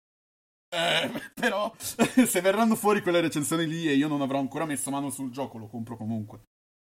Sia e... Sole che Luna. Sì, esatto, entrambi. in, triplice co- in triplice copia, no, non è vero, in una e una. E quindi, come mm, boh, non capisco, ad esempio, adesso stavamo parlando prima di Saturn 6 brevemente. Ho letto recensioni che l'hanno paragonato a Layton contro i Saturn dicendo che non ci sono gli enigmi di Layton. Cioè, devi... Sì, ho capito, ma allora che... sei coglione, però sì, che cazzo vuoi? Più che altro, eh, cioè, devi arrivarci anche tu a distinguere che il 7 di qualcuno è diverso dal 9 di qualcun altro, eccetera. Sì, an- anche perché a volte alcune critiche c'è la, la critica oggettiva sulla grafica, se scatta, se ci sono pochi poligoni, ok, quella è indiscutibile. Però a volte si dà peso a, a certi elementi che per una persona, per un'altra persona invece non, non contano. Ad esempio, ora mi viene in mente le- l'esempio che ho detto prima di, di Recore, dove leggendo alcune recensioni americane che erano uscite al- all'embargo quando hanno distribuito i codici, dove alcuni si lamentavano che a un certo punto de- dell'avventura ti devi fermare per recuperare questi prismi Quanti sono, Giacomo? che Ricordacelo. sono, che se- sono tanti, però servono 45, 45, 4, 5 per finire l'avventura. Ok.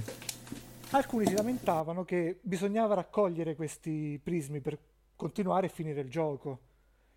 E il recensore faceva proprio questo appunto che era fastidioso doversi fermare e raccoglierli e che invece avrebbe desiderato andare direttamente al finale. E l'ho trovata un po' una critica stupida perché quindi cosa volevi? La, la pappa pronta, il gioco finito a questo punto? Perché non... Ho detto, son- eh, dai un peso a una critica che non... sterile. E, ma- e sono tante, eh, a volte se ne legge, che proprio no- non stanno né in cielo né in terra. E che hanno portato ai numerosi 2 e 4 di, di Record, che non è un titolo da, da chissà quanto, però è un, un titolo che un 7, un 7 e mezzo se lo merita tutto. E un 7, un 7 e mezzo non è... E qua ci Sì, Sì, colleghiamo. che esatto, che ci colleghiamo all'altro parte. punto.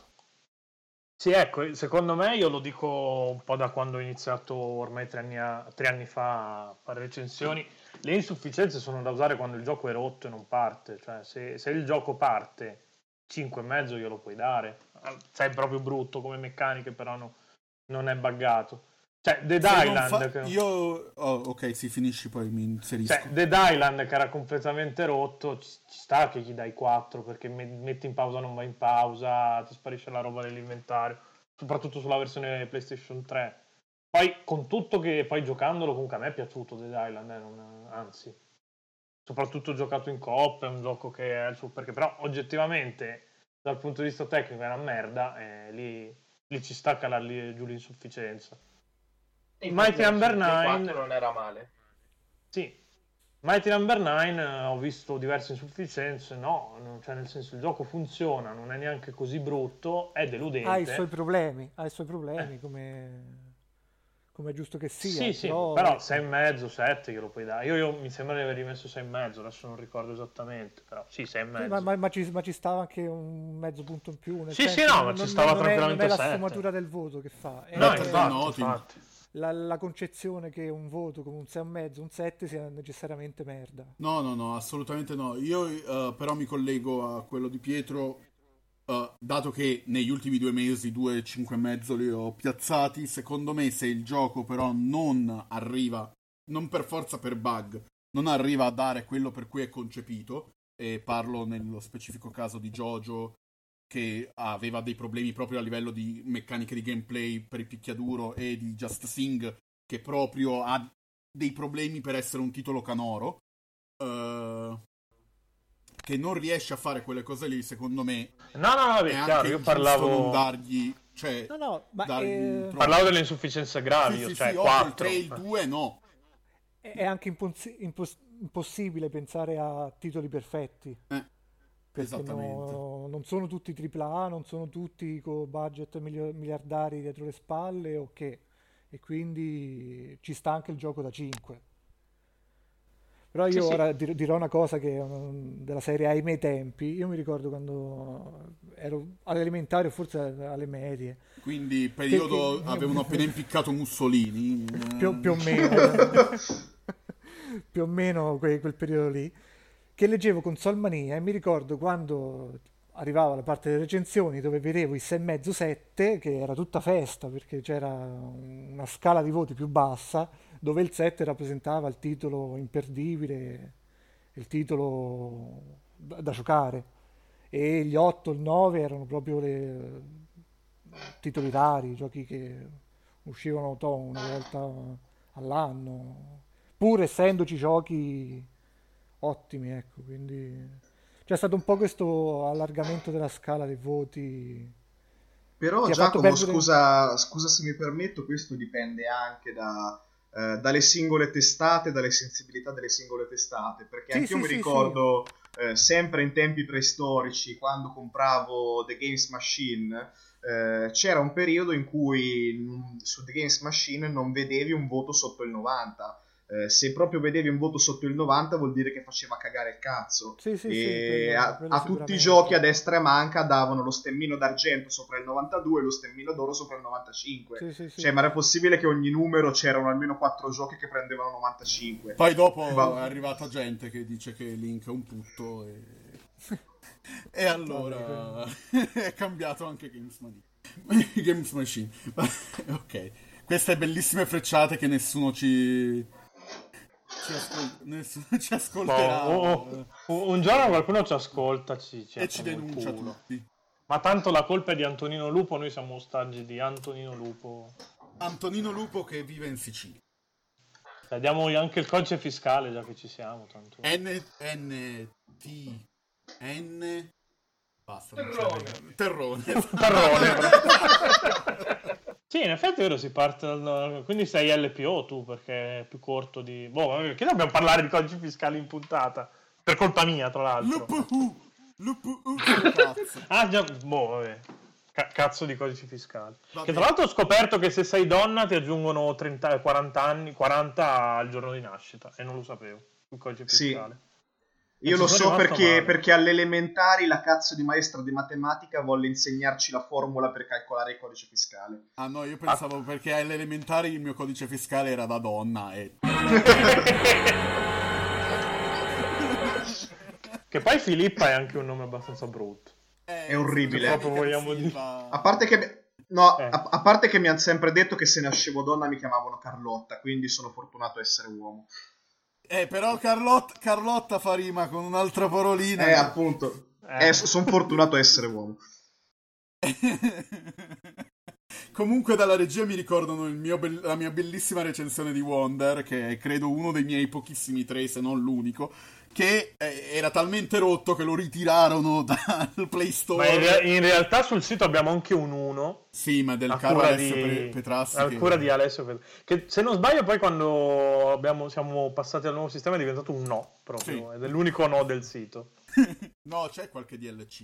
eh. ah no aspetta io gli ho dato sia quello di al primo, sì, al primo DLC di Naruto io avevo messo no anche vero in effetti Spermination di Lettiero era era andato sopra l'uno?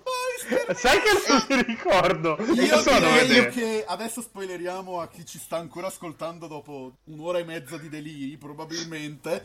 Ricordere- ricordiamo o spoileriamo che quando avremo Marco Lettiero come ospite faremo la puntata su Spermination e ci faremo raccontare la sua esperienza. comunque ce l'ho davanti voto 1 verdetto papà ba- basta papà che questa la capiamo solo noi però fa ridere Ma ci sarà ospite anche il padre di Lettiero. ecco Eh, per parlare dello, spe- dello sperma sicuramente. Secondo me Lupo si gioca a Spermination e gli trova il messaggio filosofico. Tipo I Am Bread, no?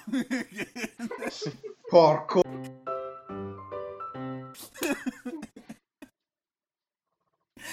ok, va bene. E... Proprio cose da dire. Eh no, non volevo dirlo, censura tutto. Come se non si fosse capito che parlavamo di loro, tra l'altro, per metà puntata, però va bene. ok, eh, adesso sicuro lo ascolto, no, sto giro e faccio parte la guerra. Tanto vinciamo. Eh, boh, volevo sentire un attimo anche Filippo su, su questa cosa qua che... Ma guarda, eh, fondamentalmente il discorso delle recensioni è che eh, la maggior parte dei siti, pur di allinearsi su un pensiero comunque più o meno comune, perché molti hanno paura a farsi vedere diversi dalla massa, si sono negli ultimi anni un po' troppo standardizzati sulla stessa ca- scala di valutazione. Cioè, eh, quanto spesso vediamo titoli che sono valutati dal 7 al 9 eh, e in genere anche i videogiocatori si sono abituati a pensare che un titolo che prende 7 è automaticamente brutto.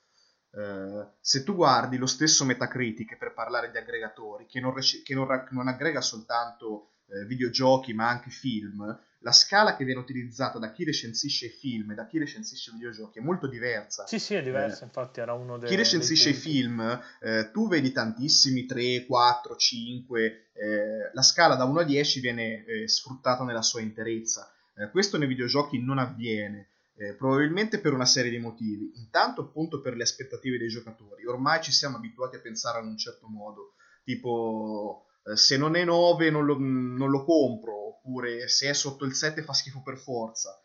Un po' è per, come dicevo prima, i recensori che comunque hanno un pochino paura di uscire dalla massa eh, e di avere opinioni molto divergenti dal resto della comunità di recensori. Eh, non ultimo è comunque che tante testate hanno ancora un po' una certa paura ancestrale di, di scontentare il publisher o comunque chi fornisce il codice, eh, perché non, non scordiamocelo nel, nel nostro mestiere, tra virgolette, l'accesso ai contenuti è fondamentale. Se non hai accesso ai contenuti, i contenuti non li produci tu e di conseguenza non ti visitano e quindi è un circolo vizioso che ti porta a morire.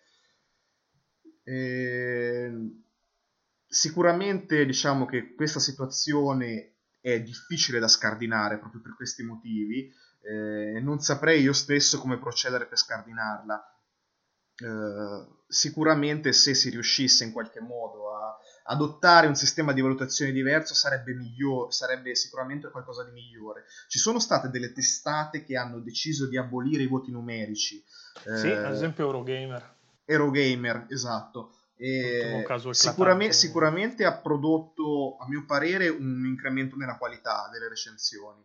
D'altro canto ti perdi anche tutti quelli che in realtà delle recensioni gli interessa soltanto il voto, perché poi vanno a farsi le console war sugli 0,1, i 0,2, i 0,5.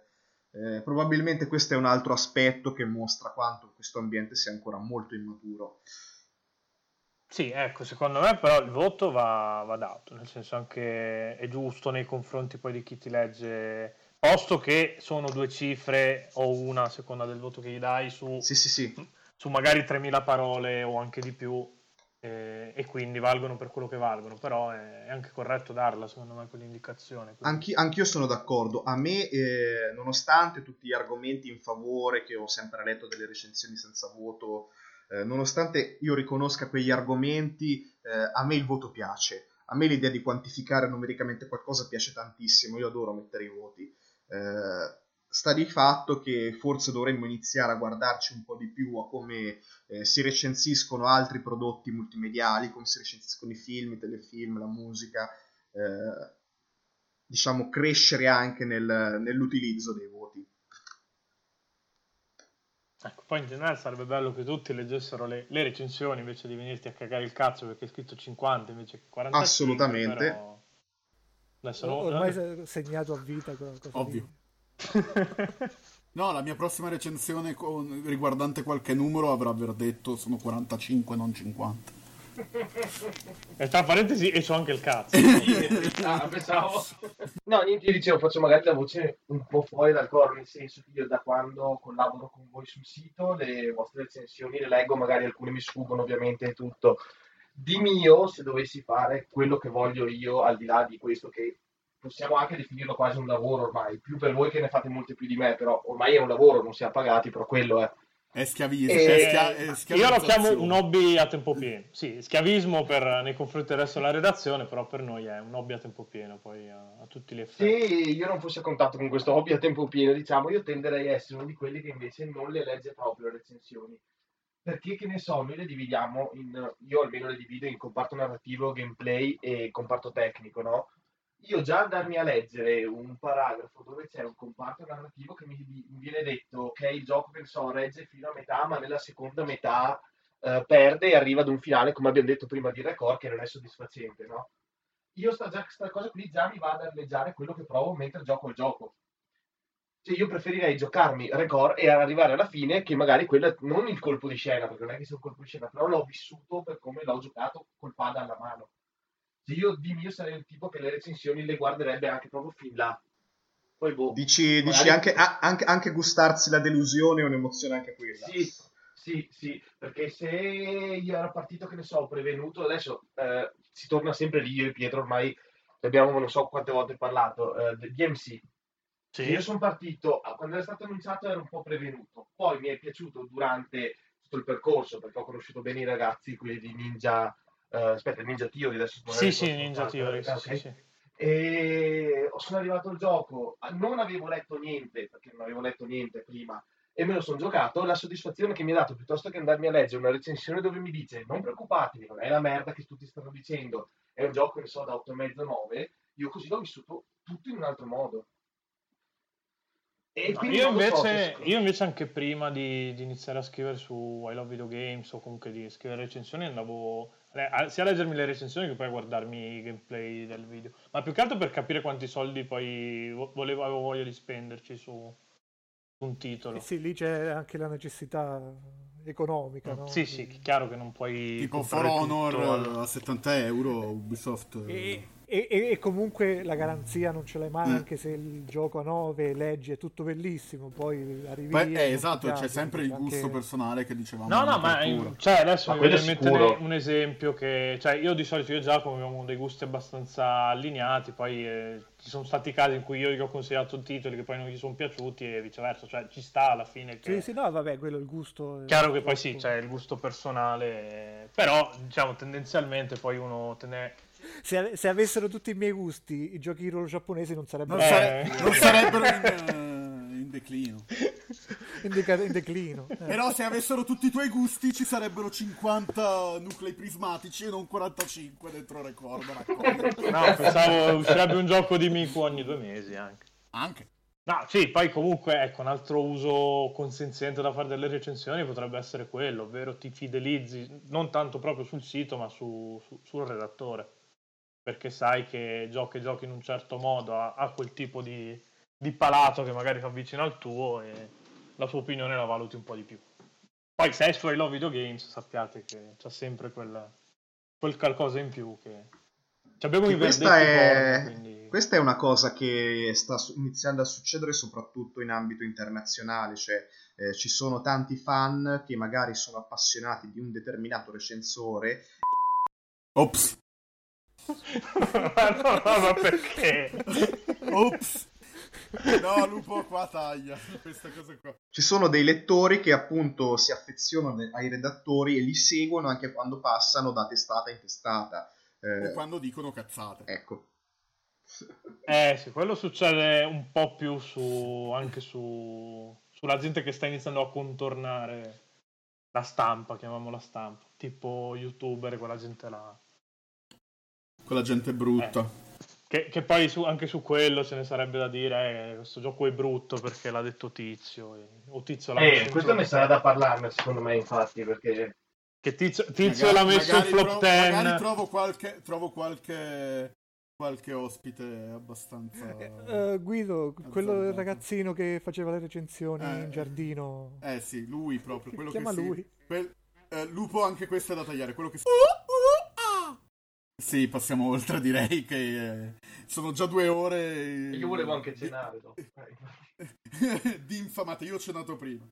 E allora ci but- dopo lo, lo stacco fantastico di, di Lupo aggiunto, rubando a Guido versi che era meglio che non pronunciasse perché adesso è segnato a vita, ci buttiamo a pesce sul prossimo argomento e parliamo un po' de- delle ultime mosse di Nintendo che ne- nelle ultime due settimane si è buttata sul mobile con, eh, con un titolo in esclusiva su iOS annunciato sul palco di, di- di Apple, un po' a sorpresa, una serie di porting eh, di titoli Wii U in arrivo su 3DS. Sperabilmente ha fatto vedere NX a un po' di gente, magari se ne parlerà e quindi boh, chi meglio di Guido? Boh, qua siamo più o meno tutti Nintendari poi in realtà qua in chiamata. Chi, chi- chi più, chi meno.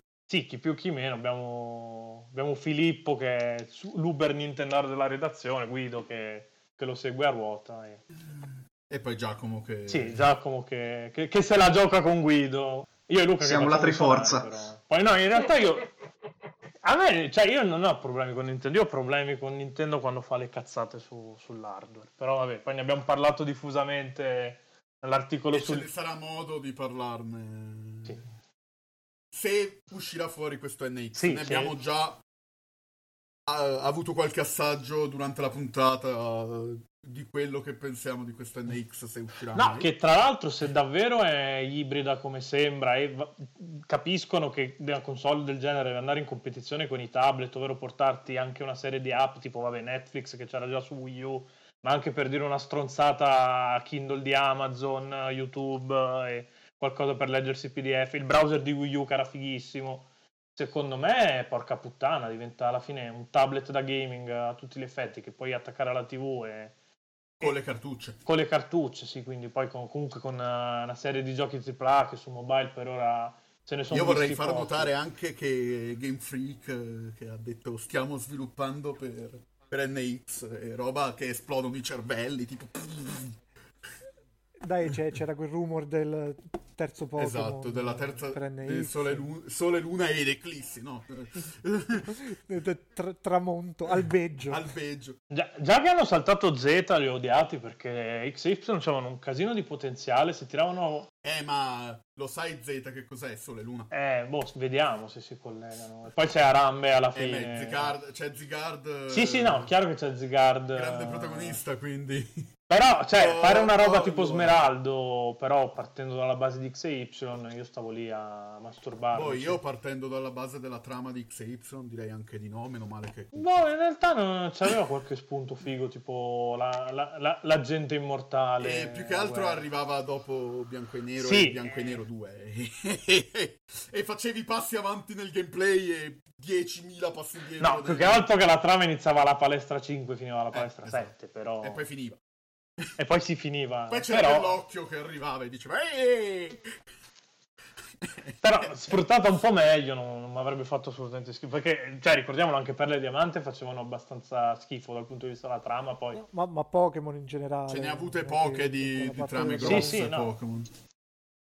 Però, se poi i lavori che hanno fatto postumi quando hanno aggiunto roba sono sempre stati buoni. Esatto. Anche Earth Earth Gold e e- Silver sono andati a pulire le po- le- i pochi difetti che avevano oro e argento ai tempi. Io sono sempre convinto. tipo che non c'era Giovanni, hanno aggiunto Esatto. Giovanni. Eh, no. eh, c'è il pezzo nella grotta con Giovanni che... Eh. Ragazzi, io continuo ma- a dire che il eh. Team Rocket è ancora best team. No, no, no, ma infatti ridateci Giovanni subito, subito, lo vogliamo. E... Da Secondo episodio di Pokémon Generazioni, madonna, madonna, madonna. Eh, Anche se ho preferito il primo però, eh. Vabbè, Il, io il primo c'aveva quella cazzo di intro che poi passavi dal gioco Eh, all'animazione che... Ma Tipo, veramente oh, 92 Siamo minuti fuori di argomento per i Pokémon, ci sarà scusa, tempo. scusa, scusa. Ci sarà tempo a novembre per di parlare di Pokémon, anzi, ci farò tutto il mio argomento, sarà probabilmente solo Sole e Luna. E quindi io mi immagino Lupo quando dovrà fare i giochi di novembre e ci sarà Guido che sproloquierà per due ore su Sole e Luna, però va bene. Eh, No, boh, ma penso che lo- l'avremmo giocato pseudo tutti, quindi... E- fermiamo. Stavo dicendo, eh, que- come vedere questo passaggio che poi è comunque prima su iOS, ma Super Mario Run dovrebbe arrivare anche su Android. Sì, sì, sì, dovrebbe arrivare anche. E io lo vedo come un'apertura alle, alle altre, pa- al- alle altre piattaforme che però porterà più fan anche sul, eh, sul mercato delle console Nintendo. Perché Sì, guarda, anche secondo Pokémon me. Go eh, ha fatto aumentare i pre-order di Sole e Luna e le vendite Esatto. di 2DS e 3DS. E di Sì, tutti sì. i vecchi capitoli del brand. Esatto. Ma è praticamente dire, uè stronzi, vi è piaciuto? Ci abbiamo la versione più figa su NX, accattatevi NX. Cioè, Esattamente, è una, è una roba che che esatto, se iniziavano a a farlo già una generazione fa erano soldi In proprio più. buttati in faccia. Oltre a quelli degli Amiibo. Perché poi è venuto fuori anche che gli Amiibo saranno compatibili con le cose mobile. Quindi aspettiamoci la collezione dei Mario per Super Mario Run. E saremo io e Giacomo che ci guarderemo e faremo. Li prendi? Eh, Sì, no, non- eh, non- prendi. Giacomo che ricordiamo si è, si è importato Mario Oro da... E ha da- da territori- l'argento per regalarmene uno. E poi ricordiamo che quando Guido poi ha comprato I- i- i- Mario c'ho Oro, quando Guido ha comprato Mario Oro a 9 euro, ha detto. "Mm". Vabbè, ormai il danno era fatto. C'ho anche Me- Mega Man eh, Oro che per ora resiste. Resiste esclusivo Non- non è- americano. Non è arrivato, quindi... Ma quanti te ne mancano? Ne ha tutti, Giacomo. Eh, tutti. Mi mancano no, alcuni di quelli della serie di Mario. Quelli de- Che però si trovano seconda. sempre, tipo, li trova in giro a 4 euro. Li Sì, no, ogni, ogni tanto quando sono a sconto ne, ne compro uno così, tanto per... È, è tipo la Madonna. storia dei Vivillion, solo che ci sta spendendo i soldi. Esattamente. Più- Quanti più o saranno? meno. Quanti ne avrai? Siamo a 110 adesso, Giacomo, se non sbaglio. Sì. più o meno. Perché eh, Kali e Mari erano la 99 e il 100, poi ci sono i cloni di quelli di Splatoon e adesso arrivano quelli nuovi di Mario, quindi sì, siamo, L'ho mandata di Mario, sì. eh, siamo sopra. Io sono a 70-75 probabilmente. Perché Io, io sono a qualcuno 7 lascia- 4 me li avete regalati voi. Eh, nei, nei proprio- 100 e passa ci sono compresi anche quelli di lana doppi. Ah, ok. Io sono a 7 anch'io. Minchia, io sono solo una Sì, ventina. con la differenza che a me 4 li hanno regalati, cioè non è che... Ho Oh, comprato vabbè, un mi so- Mewtwo e basta. Mi sono E- lasciato no, be- prendere la mano, ok? Leggermente ci siamo lasciati prendere a me. Ragazzi, c'è Bu a ottobre, il 7 ottobre, no, il 4 forse, non lo so. Che comunque. cazzo è, è Il- luminoso. Eh, cazzo, brilla al buio, non compri l'amiibo di Sì, no, ce ne sono certi che veramente non glieli puoi dare, ma tipo i due di Meta Knight quanto belli sono. Eh, e ho per dire. l'altro. No, non prendi Waluigi. No, Waluigi no, Waluigi a me fa cagare. Ma Yoshi gigante ce l'avete? La- Ce l'ha Giacomo, io volevo prenderlo che l'ho trovato a 20 invece che a 40, la mia amorosa. Allora- Vabbè, Perché? lì, lì ci dovevi litigare. Ha detto- Scusa, ha Vale, detto- ciao Vale. ha detto no, ha detto quei 20 euro li puoi spendere in qualcos'altro. Detto mm. Non è vero! E... Ha mentito. Addio. No, in realtà li ho spesi tipo 10 minuti dopo e ci ho preso altro, non mi Eh, ricordo no, cosa. e ha comprato due Yoshi piccoli proprio. No, li avevo già. per- per Li avevo-. Quelli piccoli li avevo già. Li ho tutti e tre, quelli di lana piccoli. Uno grazie al nostro lettiero, tra l'altro. E... Comunque... C'è passato, so- c'è passato sopra una lampada UV. su quello di lettiero, no? Era chiusa. Al massimo schifo. È passato, il, è passato il corriere sopra. Che schifo. Con la mia Madonna. limited di Uncharted il corriere eh, ai tempi. E con, que- e con quella di Splatoon che ci ha giocato durante il weekend, probabilmente. Comunque, inve- inveimenti sugli Amiibo e su Amazon a parte. Voglio sprecare due parole anche su eh, l'Hyrule Warriors Legends e i nuovi annunciati Yoshi, Wally World e Pucci, che prenderemo ovviamente solo per Pucci io e Giacomo. e Su- eh, Super, Mario, Super Mario Maker per 3DS che è venuto fuori oggi che non avrà neanche il 3D oltre a non avere la condivisione online secondo me il Super Mario Maker 3DS è Mario Maker castrato così come i Rule Warriors Eh Legends sì, è abbastanza. tecnicamente i Rule Warriors castrato però contenutisticamente ha più roba e eh, Yoshi Wally World invece pare essere quello che aggiungerà più roba. Sicuramente non avrà i colori che ha su Wii U. E il dettaglio de, appunto de- Sì, il dettaglio. Eh beh. del cotone, della lana. Cioè, io più che altro Mario Maker non, non ci trovo il senso perché gli vanno a togliere veramente Ma- un pezzo enorme dell'esperienza. In questi giorni sono un po', un po' indaffarato, non sto seguendo, ma al lancio, non ho- alla presentazione, non avevano detto che avrebbe sfruttato tutti i contenuti, tutto... Sì, eh, puoi scaricare i livelli, ma non ne puoi caricare di nuovi. Ah, E poi ci saranno 100 livelli già creati da, eh, da Nintendo. Di base. sì, sì, sì, no, in effetti così non, non- ha poco No, senso. no, ma non vale. Se, cioè, se hai quello Wii U, non vale la pena spendere. No, no, se avete quello Wii U, che secondo me è un gran titolo, quello Wii U, un po', un po' fanservice ovviamente, però per gli Però io ho giocato dei livelli che, mamma mia, cioè, davvero, Sì, no, mamma ma mia, infatti. nel senso, mamma mia di, di Mario. Ma cioè, l'unico difetto è che ci manca la coop su, su Mario Maker. Se ci mettevano la coop, cioè era finita. Nel senso, non Sì, compravi, sono mai più pienamente un- d'accordo. non compravi praticamente più un Mario 2D perché te, te lo facevi in casa. E io direi che la mia l'ho detta, spero comunque che su NX... Cioè, il mio- la mia speranza è che ci sia al lancio Metroid, però non Eh. lo so. La mia speranza è che siano corsi davvero ai ripari e con la, presenta- la presentazione, dopo aver presentato la console, si apre con prima Zelda Breath of the Wild facendo vedere le cose che avrà in più e dandomi il motivo che non c'è perché tanto li compro comunque tutte e due. E Twilight Princess Never Again. E, e quindi di- dandomi qualcosa in più rispetto alla versione Wii U. E, e poi... Probabilmente un, un frame rate maggiore. Esatto, oltre quello però spero anche qualche cosa eh, dal punto di vista contenutistico. E poi voglio vedere, io ho quella- il mio Metroid, voglio Metroid, Cioè, non ma- cioè, Me- Metroid penso sia il punto Sì. di, di tutti che... Se eh, secondo me se, se hanno snasato tutte le critiche che gli hanno fatto, se questi al lancio ti mettono Metroid, qualche console la piazzano. E poi vedremo alla presentazione nuovo titolo dei Retro Studios, il Donkey titolo che 3! avete Che esatto, compreremo il titolo- comunque, perché ci fapperemo comunque su Donkey Kong. E a, a me, a me andrebbe benissimo. Sì, Cioè, sì, ma manca a me, eh. però un Metroid, anche se non lo fanno loro, però un, un Sì, Metroid sì, sì. bello lo, lo vorrei, anche Metroidvania 2D no- non mi dispiacerebbe, sinceramente. Poi... Ma neanche a me. Poi esce un altro The Ram. È quello Eh. il problema. No, io, io- io penso che dopo Aderem a Sakamoto la, la serie non gliela fanno più toccare neanche con un palo. Io continuo a ripetere che c'è gente a cui è piaciuta la trama, Dio- perché parliamo di quello quando parliamo, che l'abbiamo già detto.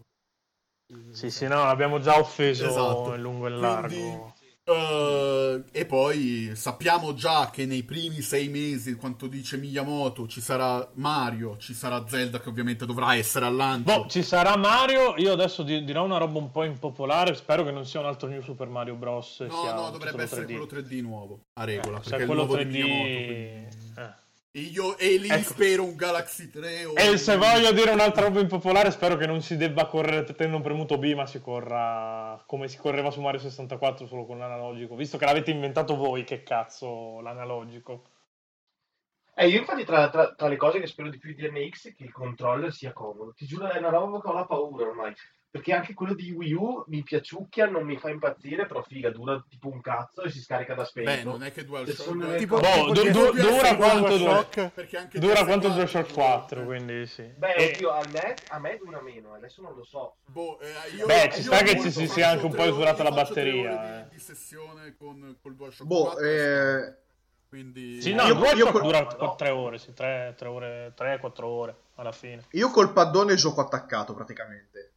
E anche E come con- controlli vi trovate bene voi Sì, come sì, forma? A me Sì, dà sì, sì. fastidio che i grilletti non scorrano come su PS4 e One, però a parte quello mi ci trovo da Dio. Sì, che non A sono... me LR no, non, non fanno impazzire così. Però Lu, sai cosa dovresti provare tu allora? Il controller pro di Wii U. Mm.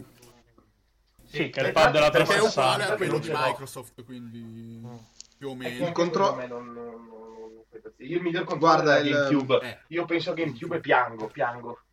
Perché, boh. Cioè, è il miglior controller della vita. C'ha quei due grilletti dietro che, boh, più delle tipe sgrilletterei, cioè, veramente. Boh.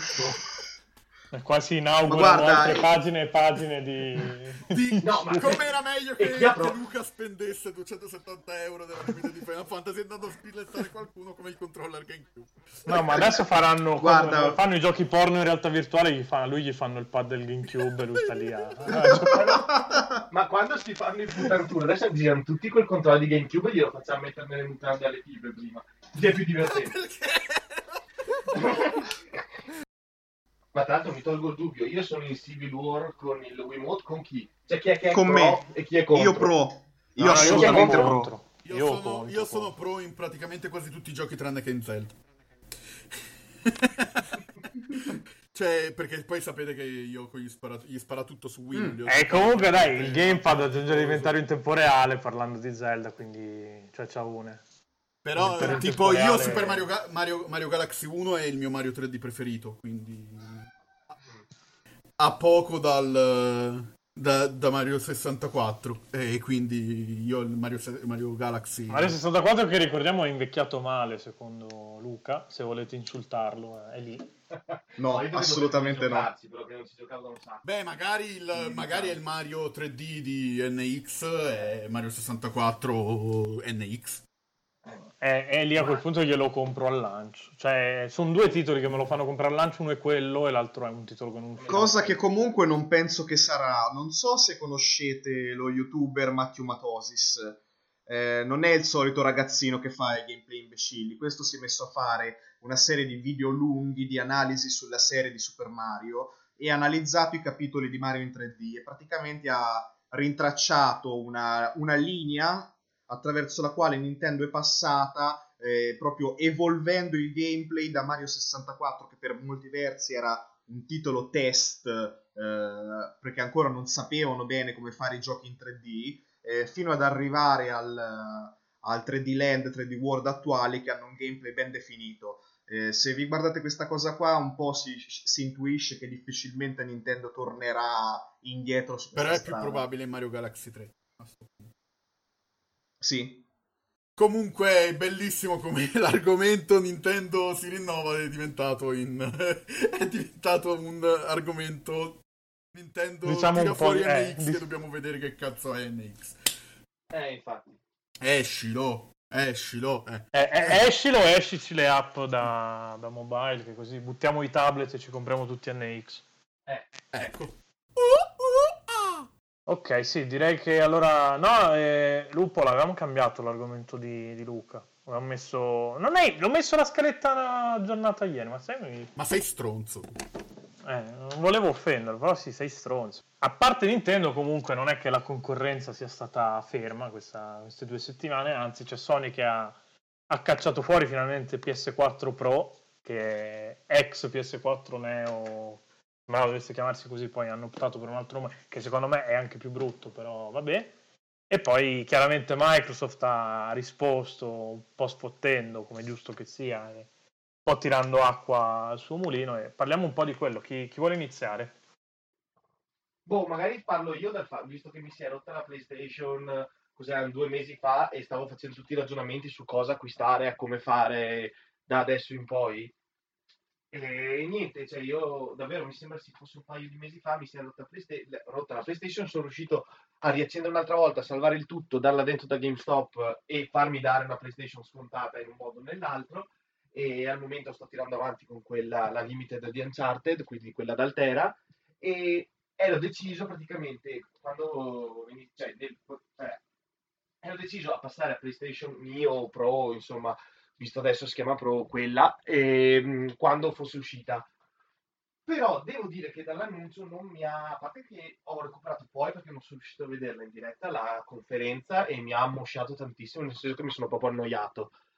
No, no, la E- conferenza l'hanno gestita male, soprattutto che lo stream funzionava a cazzo in una conferenza in cui mi devi far vedere la grafica, c'hai lo stream che non va. e Eh, Dove vogliamo io a parte, a parte che come al solito sono inizia- hanno iniziato in 20 minuti in ritardo. E la cosa no, più bella è che tipo una settimana dopo hanno fatto una signor conferenza al, al TGS, però vabbè.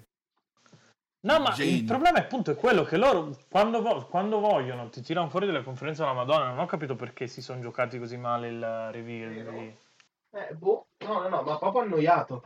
E io al momento penso che andrò avanti con la mia, perché sì, secondo me, se sei un nuovo giocatore che devi passare ora a PlayStation 4 e hai anche una TV 4K, non c'è altra soluzione che prendere Pro. Perché ok che costa cos'è 100 euro in più perché è scesa Sì. a 2,99 l'altra e questa è 3,99. Però sì, se hai TV la TV 4K e ti tiri su quella console lì va più che bene direi. Ma anche, Sì. forse anche senza TV 4K, per la garanzia, se poi garantisce un risultato anche fluidità, frame rate. Sì, esatto, bisogna Sì, vedere sì. anche la compatibilità col VR, che dicevano che il VR andava meglio con eh, Pro. Sì, sì, no, hanno Sì. detto proprio se non hai la TV 4K si attiveranno un'altra serie di impostazioni che tendono a migliorare il gioco. Chiaramente la cosa più figa è il 4K, per come, almeno per come hanno cercato di vendertela. Soprattutto anche in ottica, non la uso solo per giocare, ci guardo Netflix, eh, fa comodo averci un- una piattaforma che ti fa girare Netflix in 4K con la TV 4K. Secondo me la discriminante è un po' Sì, quella. anche se, se hai una TV 4K, quelli di oggi hanno già tutte Netflix preinstallato sopra. Esatto. Sì, che 4K, sono, quindi, che sono smart. Ecco, non- non è nemmeno quel valore aggiunto che dici la prendo perché. eh, eh, nel senso, dopo c'è, lo, lo usi anche lì, però ecco, di base ce l'hanno tutte ormai. Boh, io adesso vedo, ci penserò un attimo se qualche boh, Media World, probabilmente GameStop che fa delle GameStop, fa infatti anche io offerte. pensavo, pensavo quello, ma, ma giusto perché è finita la garanzia e c'è Eh, ma però magari per te ha senso quant'è che l'hai presa? L'hai presa al lancio praticamente. No, eh, No, con Destiny, du- con due Destiny. anni fa con Destiny. Mm, eh, lì ha anche senso. lì- Luca, ma tu davvero vuoi ridare e- dentro la, la- la Play 4 di Uncharted? Io ti uccido. Eh no, no, il problema è quello, no? Cioè io sono tentato dell'idea, vedo quanto cambia. Ci aspetterò di vedere i primi giochi, lascia stare Final Fantasy che hanno detto che ci avrà la profondità diversa, vedremo il VR come va. Se la differenza è notevole, sì, se no mi gira anche il cazzo. Eh, ci devo un attimo ragionare sopra, però al momento io da possessore di PlayStation 4 nuova da due mesi non andrei a cambiare così a cuore leggero. Non è una Scorpio, non è una, una console fondamentale, non lo so, mi è sembrato un po' quell'ibrido che per me, utente, che, cioè, che ha queste, cioè, che ha la console adesso così, non, non, non me ne faccio nulla vedremo se la differenza è tanta, ma non credo, secondo me non sarà No, così tanto. Secondo me ci ha indovinato Giacomo, il discorso è Tom è scaduta la garanzia, magari GameStop me la fa dar dentro e approfitto se, ma- se ho la TV a maggior ragione, se ho la TV 4K e io comunque sì, come dici tu Luca, mi sa che aspetto e guardo un po' con mano quelli che saranno i risultati perché ok che hanno detto, però poi è stato un po', po' tutto fumoso, bisogna poi toccare con mano. Poi sì, l'altro punto grosso è interrogativo è VR, perché se poi VR funziona effettivamente meglio, visto che io quello lo piglio Eh. al lancio, eh, È uguale, quello- Dopo ti ritrovi con 400 euro di periferica che rende all'80% perché non riesce... sì, infatti, quindi Eh, quella è la paura mia. Vedremo, vedremo, vedremo, perché boh, al momento non si, non si sa ancora bene. E soprattutto io avrei evitato di tirare fuori anche la Slim. Avrei fatto il modello vecchio e il modello Sì. nuovo. Sì, Mm, La Slim è proprio superflua. Sì, lì il solito discorso che le tirano fuori più che altro perché gli costa meno a livello di produzione produrre una slim adesso che hanno ottimizzato un po'. Sì, potevano I processi utilizzare produttivi. dopo in produzione il modello vecchio. Sì, no, chiaro che comunque, Senza- cioè, farti la console un po' più piccola, non è che... già comunque PS4 non è che fosse così Sì, infatti. ingombrante. Cioè, sulla, sulla One lo capisco già di più che One S, effettivamente è più piccola anche di PS4, quindi... Con tutto che comunque non, capisco la gente che si fa problemi per l'ingombro di una console che non è che te la infatti devi mica, la- mica bichiamo nelle case giapponesi che sono Eh. un metro per due. No, infatti, quindi... Il design vi piace? A me, no, a me quello di Pro no, è un KitKat alla fine. Anche a me non piace tanto. Mi piaceva tanto la, la linea, quella a mo' di gomma di PS4, la gomma da cancellare, però cioè, adesso ci hanno aggiunto sto strato in più che, che sinceramente boh. Sì, sono d'accordo. Boh, si, si presta lì, adesso magari sono fuori dal coro, però del design Sony degli ultimi anni il mio preferita rimane la Play 3 Fat. Ma quella piaceva veramente un sacco.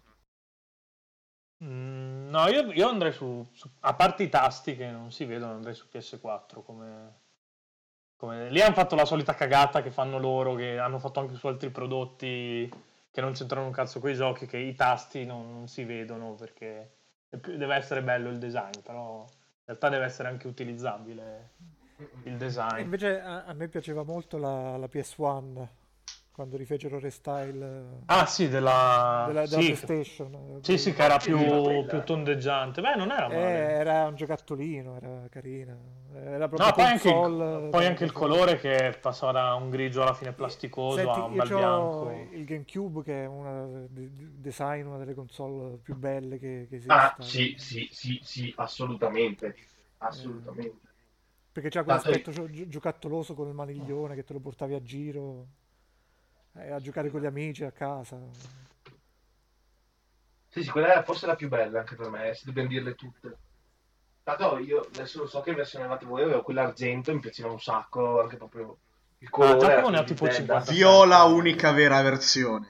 Quella viola, no. Viola, classico. Ah, sì, beh, era bellissima, mamma mia. C'ho, c'ho quella viola, c'ho quella silver e nera di Mm. Zelda e c'ho quella verdolina di Tales giapponese. Che voleva Quella- salire da Baba solo per farsela autografare, tra l'altro, quella verde. Io vorrei far notare la pazzia di Giacomo quella sera lì. Ma tra l'altro poi Baba l'hanno più reinvitato, che c'era un periodo che era qui Eh no, anno, perché adesso hanno quest'altro tizio nuovo per Eh. Berseria, viene quest'altro tizio. Vediamo se Baba torna prima o poi. Sì, beh, Baba mi sembra sia produttore esecutivo, quindi non so. Ecco, un'altra roba, sta- tornando a PS4 Pro, un'altra cosa, e anche alla Slim, un'altra cosa strana è che ci manca il, il lettore Blu-ray 4K. che invece poi Sì. hanno messo su... Probabilmente sarà anche su Scorpio, ma che hanno messo sulla One S. Quella è una cosa che, che non ho È proprio un- capito. Un upgrade che poi, voglio dire, sono loro che li fanno. Eh, e che cazzo, appunto, la licenza è la tua. Guarda, probabilmente proprio perché Sony è- ha le mani in pasta con eh, la produzione di Blu-ray e probabilmente loro sanno che le vendite dei Blu-ray 4K non sono granché sicuramente con la diffusione di Netflix e gli altri servizi di streaming andranno a sparire.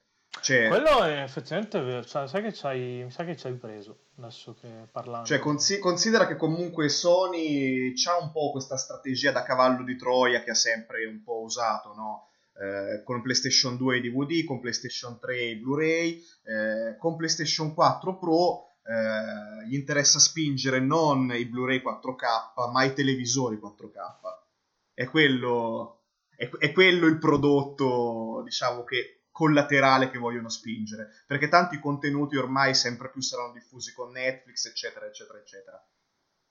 E, boh, tu Guido non eh, vuoi dire nulla così? No, io non la prenderò sicuro subito perché a parte che la mia Play 4 per ora, adesso me la sto chiamando tipo domani è fusa, però per ora non sta dando No, ma problemi. anche- anch'io non, ho- non ho esigenze. Se trovo l'offerta. E se cambio il televisore la prendo, però prima devo cambiare il TV Sì, perché sì, no, già il eh. mio TV sta morendo, il mio TV è quello, quindi sarà prima quello No, e poi io, non io ne devo prendere un di altro queste 4 Pro. sala che ho cambiato casa da poco, quindi Beh, poi chi- chiaramente lo prenderò 4K anch'io- e- Chiaramente anch'io non penso di prenderla, visto che ho comprato PlayStation 4 tipo due settimane fa. E tra l'altro, tra l'altro, considerando che in famiglia mia c'è un po' la cultura che il televisore si cambia solo quando si rompe, eh, probabilmente un TV 4K lo comprerò tra dieci anni. Mm, Ma in realtà eh, non è nemmeno una teoria così sbagliata.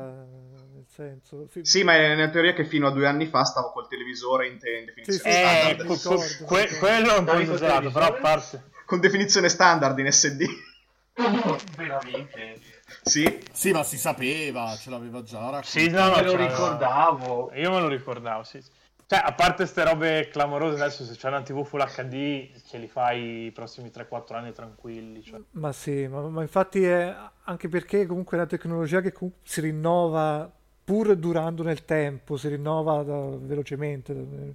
Già in sei mesi escono già generazioni nuove di, di pannelli, quindi è un po' sempre un'incognita. Nel senso, buttarsi ora sul 4D, magari dici spendo anche poco perché 600-700 euro per un 4K sono proprio il limite. No, no, ma ce ne, ce ne Già- sono già una- anche da 3 o da 2,50. Sì, sì, ma sono già tecnologie sorpassate che sicuramente co- già con la Neo fatichi nei, nei prossimi anni. Ma cos'è che costa ora la 4K? No, vai dai, dai 2,50 fino anche a 1000, chiaramente, se prendi quello curvo con Sì. il So- touch. ma solo? Senti, io non sono un grande intenditore perché non ci sto dietro, però per sfruttare bene tutto il discorso dell'HDR, eh, Sì. dai, dai 1000 ai 1400 Mm. andrebbero spesi. Ma io conto che cambio tipo la TV ogni 4 anni circa. Sì, sì, ma è, ma è un, Perché- è un periodo giusto. Mm. Poi io, diciamo, la mia la do giù ai miei, quella in salotto, io in camera mi tengo quella che compro. Quindi sì, penso che farò sto passaggio qui e era un po' curioso adesso con il Pro di passare il 4K, però pensavo si andasse molto più su di prezzi in verità. Cioè, Eh, c'ha un discorso dalla diagonale. Il 4K rende sulle diagonali dai 50-55 Sì, eh, sotto il altro sì, 50 quello. non scenderei.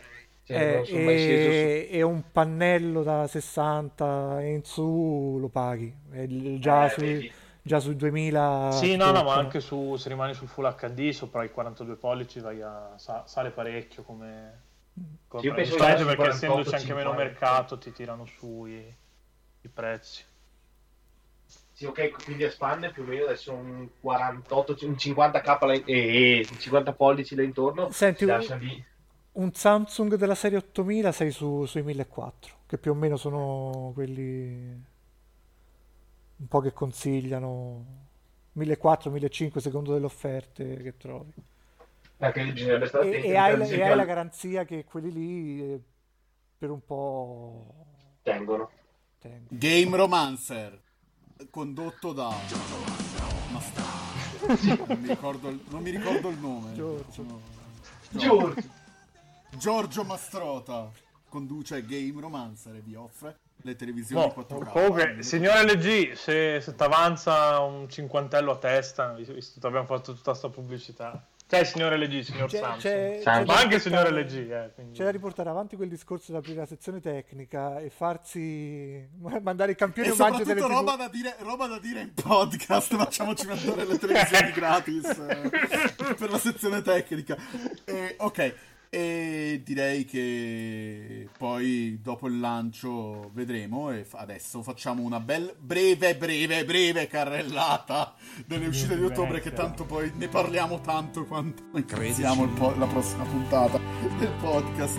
Quindi Tra l'altro, a Ho ottobre esce un macello fedele. di roba. Esatto, ho la mia lista fedele di cui nominerò i titoli, alcuni indie e i titoli grossi normali.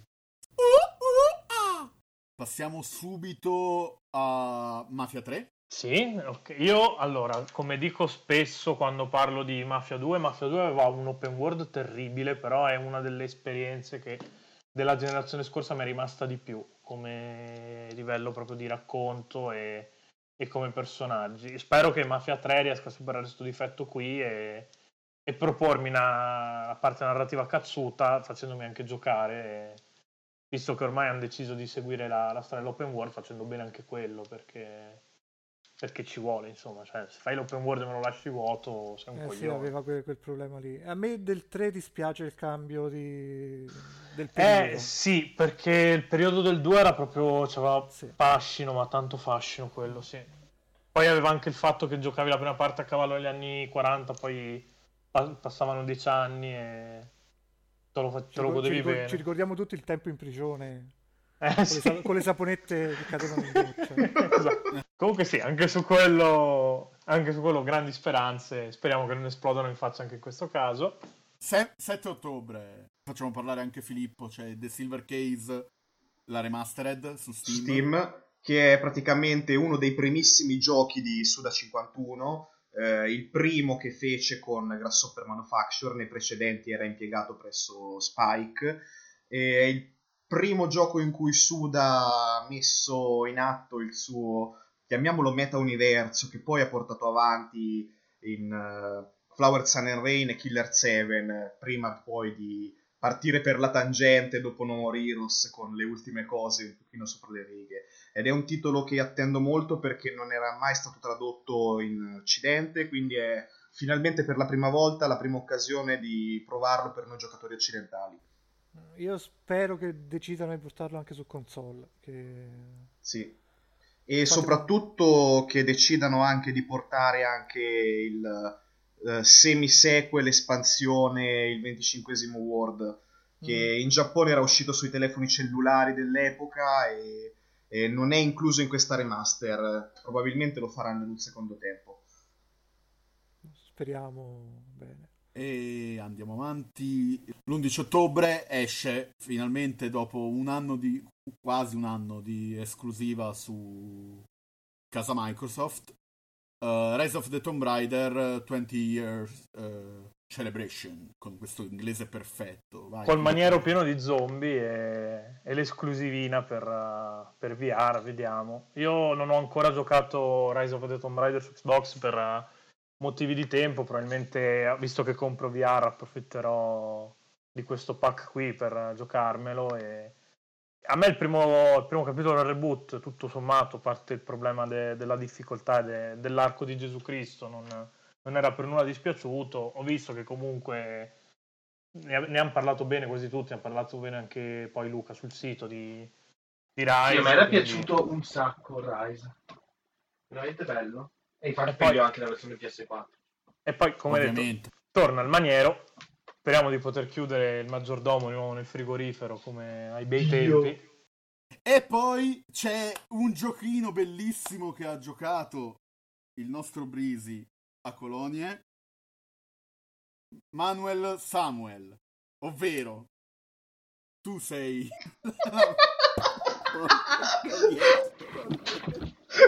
non riesco a rimanerne serio. Comunque devi controllare sto povero Cristo nelle sue azioni quotidiane. Quindi è il gioco perfetto per Lupo che trova il Brad, il capolavoro filosofico. E quindi sappiamo già chi curerà Manuel Samuel. Che quando fissavamo gli appuntamenti, Brisi non aveva capito che era il titolo del gioco, pensava fosse il nome del PR. Eh, ok. È per quello che stavo ridendo io, in realtà. Parliamo di Dragon Quest Builders che a sorpresa non è Minecraft e sono curioso di quando eh, Gaetano scoprirà che non è Minecraft per nulla, ma è più un RPG di stampo classico, giusto per andare avanti a dire che gli RPG sono in declino. In sostanza è eh, cioè si crafta, però c'hai l'inventario in tempo reale col, col- con lo schermo di vi- non in tempo reale su vita, però su Play 4 puoi aprirlo in qualsiasi momento e tenerlo aperto grazie al touchpad. Quindi e si accumulano, non ti metti lì solo a farmare materiale, c'è proprio la storia dietro e sarà un Minecraft Story Mode migliore di Minecraft Story Mode probabilmente. E parlando di Batman, 18 ottobre c'è il Return to Arkham che contiene i primi due. Arkham E City che il e lavoro è veramente figo, tra l'altro. Sì.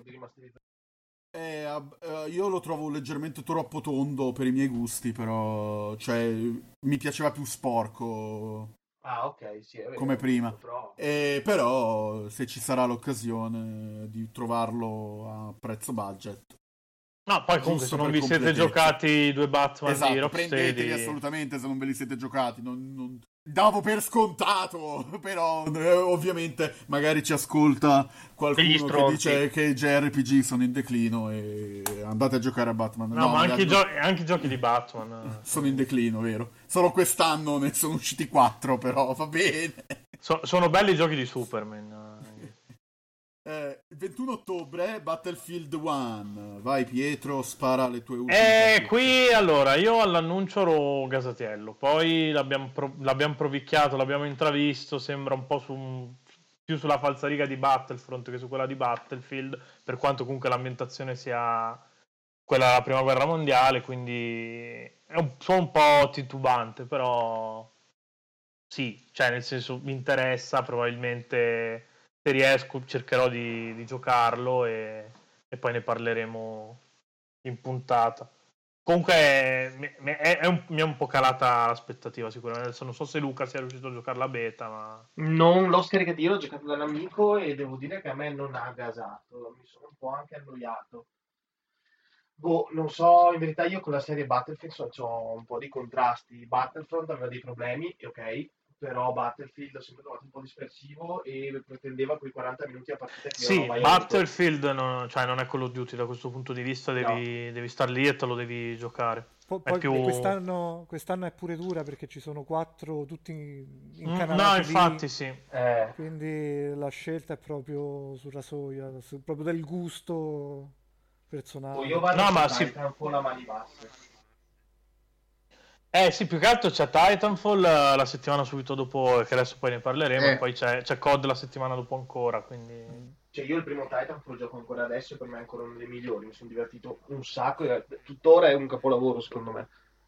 Quindi 2, c'è anche la- il single player, mi ci divertirò un sacco, vado proprio sicuro Sì, su questo. infatti, Eh, Ah, anch'io. e infatti io... non ho capito come mai questa scelta di andare co- proprio loro due così vicini, che Boh. Mangiarsi un po' gli Io, io ci ho visto da una con Battlefield volevo intercettare quelli che si sono rotti il cazzo di, degli sparatutto futuristici. E però eh, Titanfall è un, un po' una certezza perché comunque se continuano a fare sparatutto futuristici un motivo c'è. Titanfall tra parentesi ha, ha aggiunto diverse cose a questo filone Sì. qua, tant'è che poi da, Battle- da Titanfall in poi eh, c'è stato il jetpack ovunque, tra le altre Sì. cose. E quindi io mi aspetto che dall'anno prossimo ci sia il rampino ovunque. il, il rampino, infatti, per fare le fatality alla Scorpion. Eh sì. L'altro, da, da quello che ho, compra- eh, che ho provato, mi è piaciuto tanto Battlefield. Eh, ba- Battlefield. eh, Titan. Titan- Titanfall 2. Anche la cosa del rampino, secondo me, è gestita bene. L'hanno un pelo rallentato forse rispetto al primo, però Sì, complessivamente hanno guadagna. cambiato, poi non so se era una questione di, di beta, il timing dei titani. Mm, Ah, sì? più, Sì. più- più lenti a essere richiamati. C'è un cooldown insieme alle kill, insomma, un po'... Beh, ha anche senso perché ti dico le uso a nastro i titani, quindi sono sempre giù. Sì, però nel primo, ecco, era molto più frenetico. Ora non so se è limitato alle modalità che erano della, della beta, però comunque sempre tanta roba. Dato che avete già discusso di Titanfall 2, torniamo indietro. Ricordiamo che Titanfall 2 esce il 28 fe- eh, ottobre, sì, febbraio, porca puttana. Eh, menzioniamo Dark Souls eh, 3 eh, per, per- per il, DLC, il DLC di Dark Souls 3 Ashes of Ariandel, in uscita il 25 ottobre. Poi esce il vero Final Fantasy di quest'anno, porca puttana, World of Final Fantasy, 28 ottobre, per cui Boh, secondo me vi state segando un po' troppo su sto gioco, eh, comunque. No, no. Cioè, No. No.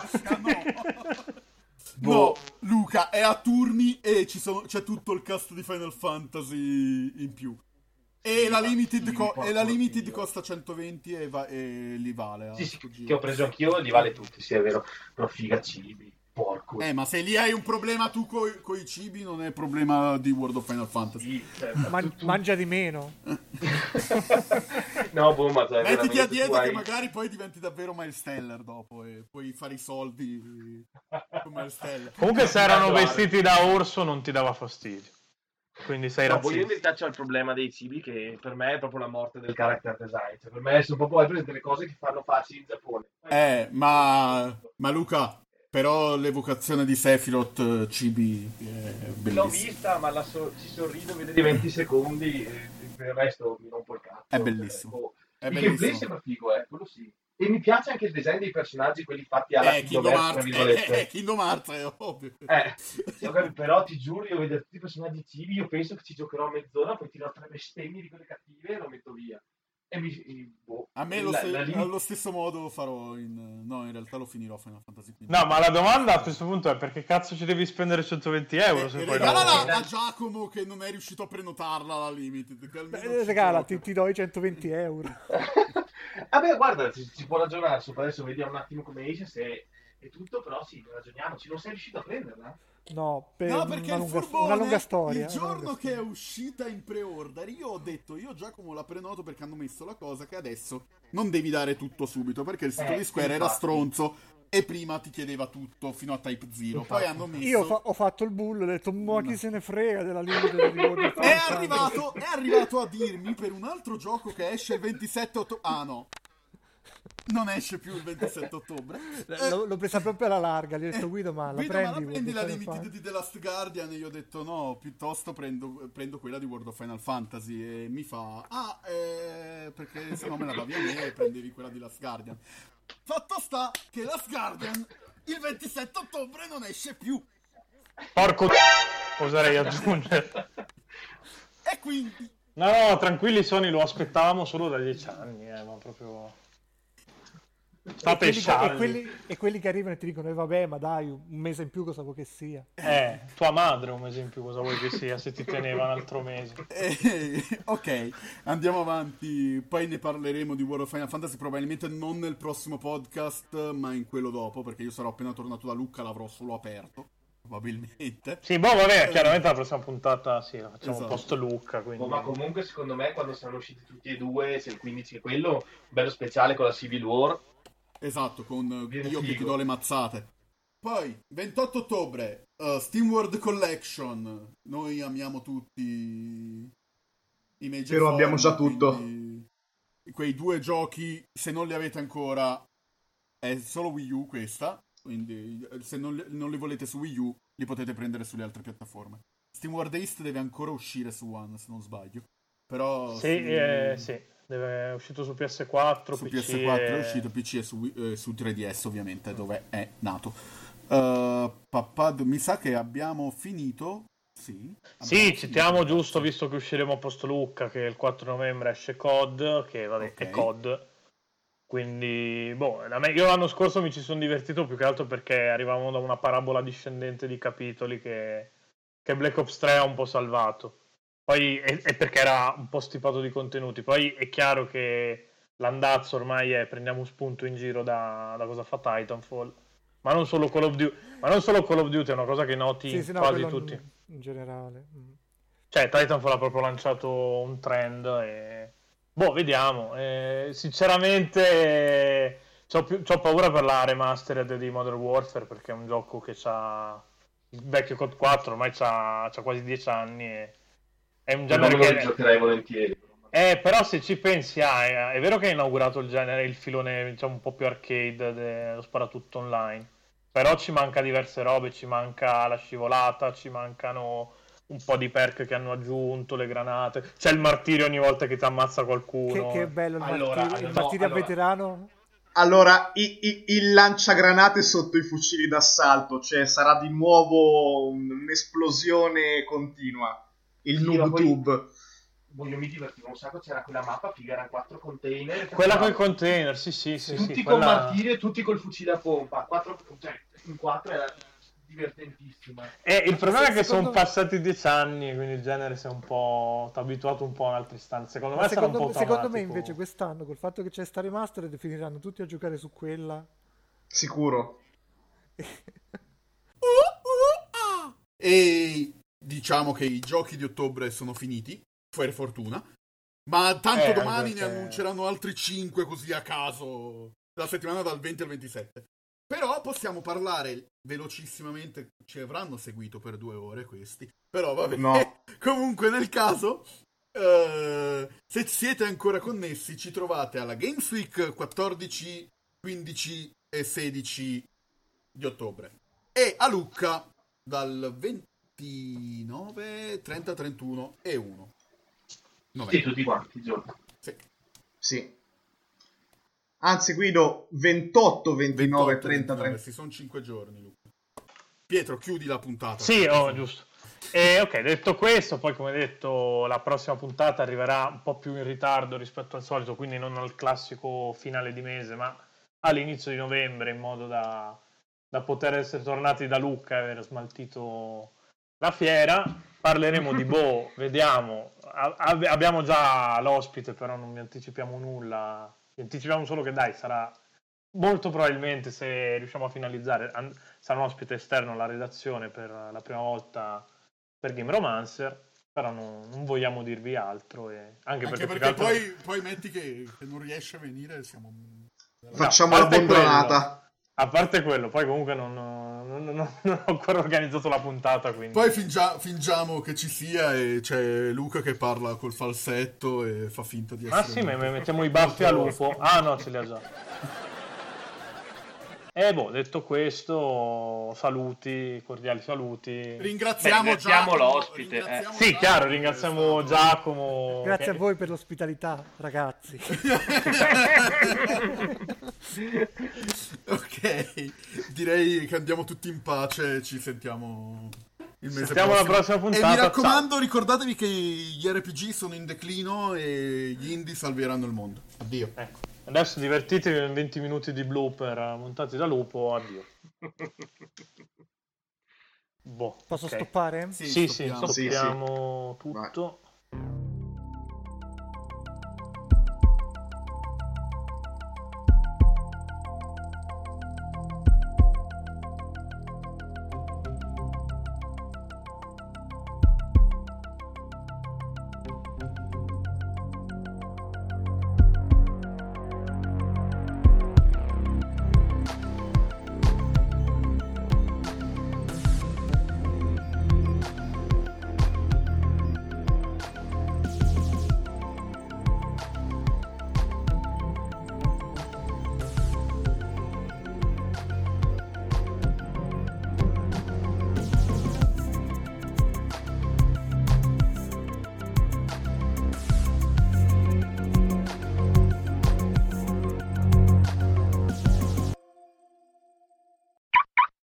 Hai spento, ha spento proprio la macchina mentre, mentre si Eh, ma stava... come- cioè, c'hai il PC in macchina o c'hai la macchina in camera? È una, è una suoneria. Ah, C'ha più senso, in effetti, avere la macchina in salotto. eh, le case nel sud Italia hanno due stanze, hanno il garage e la cucina e basta. Ai, ai. Allora, io ho avviato la registrazione, mi hanno chiamato a tavola, torno fra dieci minuti. Ciao. Eh, eh, Dio.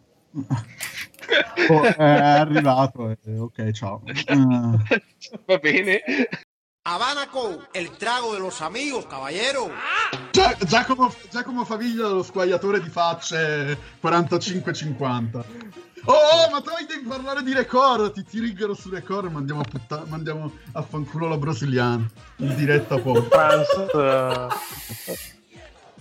Eh, l'importante non è la spesa ma la sorpresa. Esatto. Boh, io quella roba lì l'ho seguita mentre lavoravo, non sono intervenuto, ma ho riso veramente un sacco. Vaffanculo, Luca, ho perso un'ora della mia vita io con quella picca lì. Con quella Porca tizia tizio.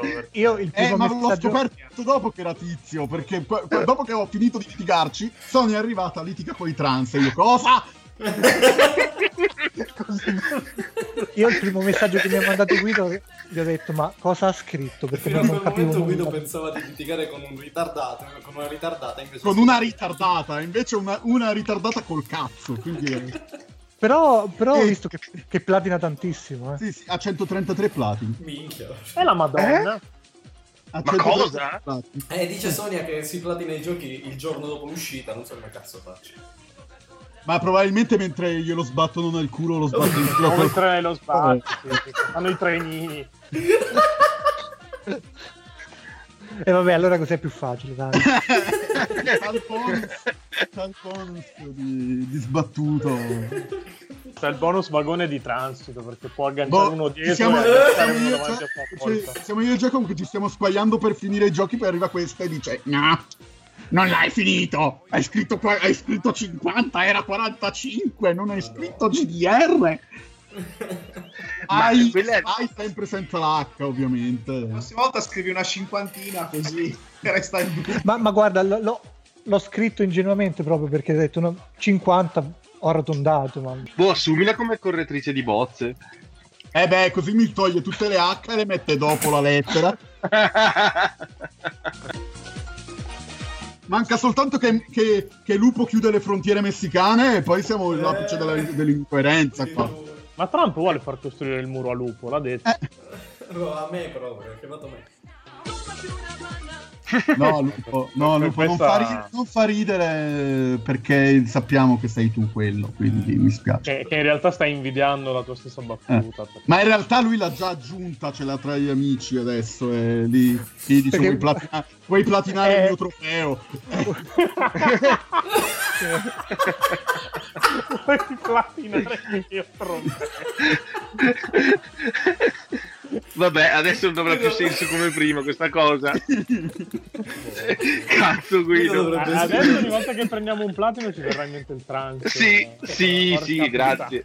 Guido Cioè, dovrebbe scrivere il 133 non è il numero dei platini della, della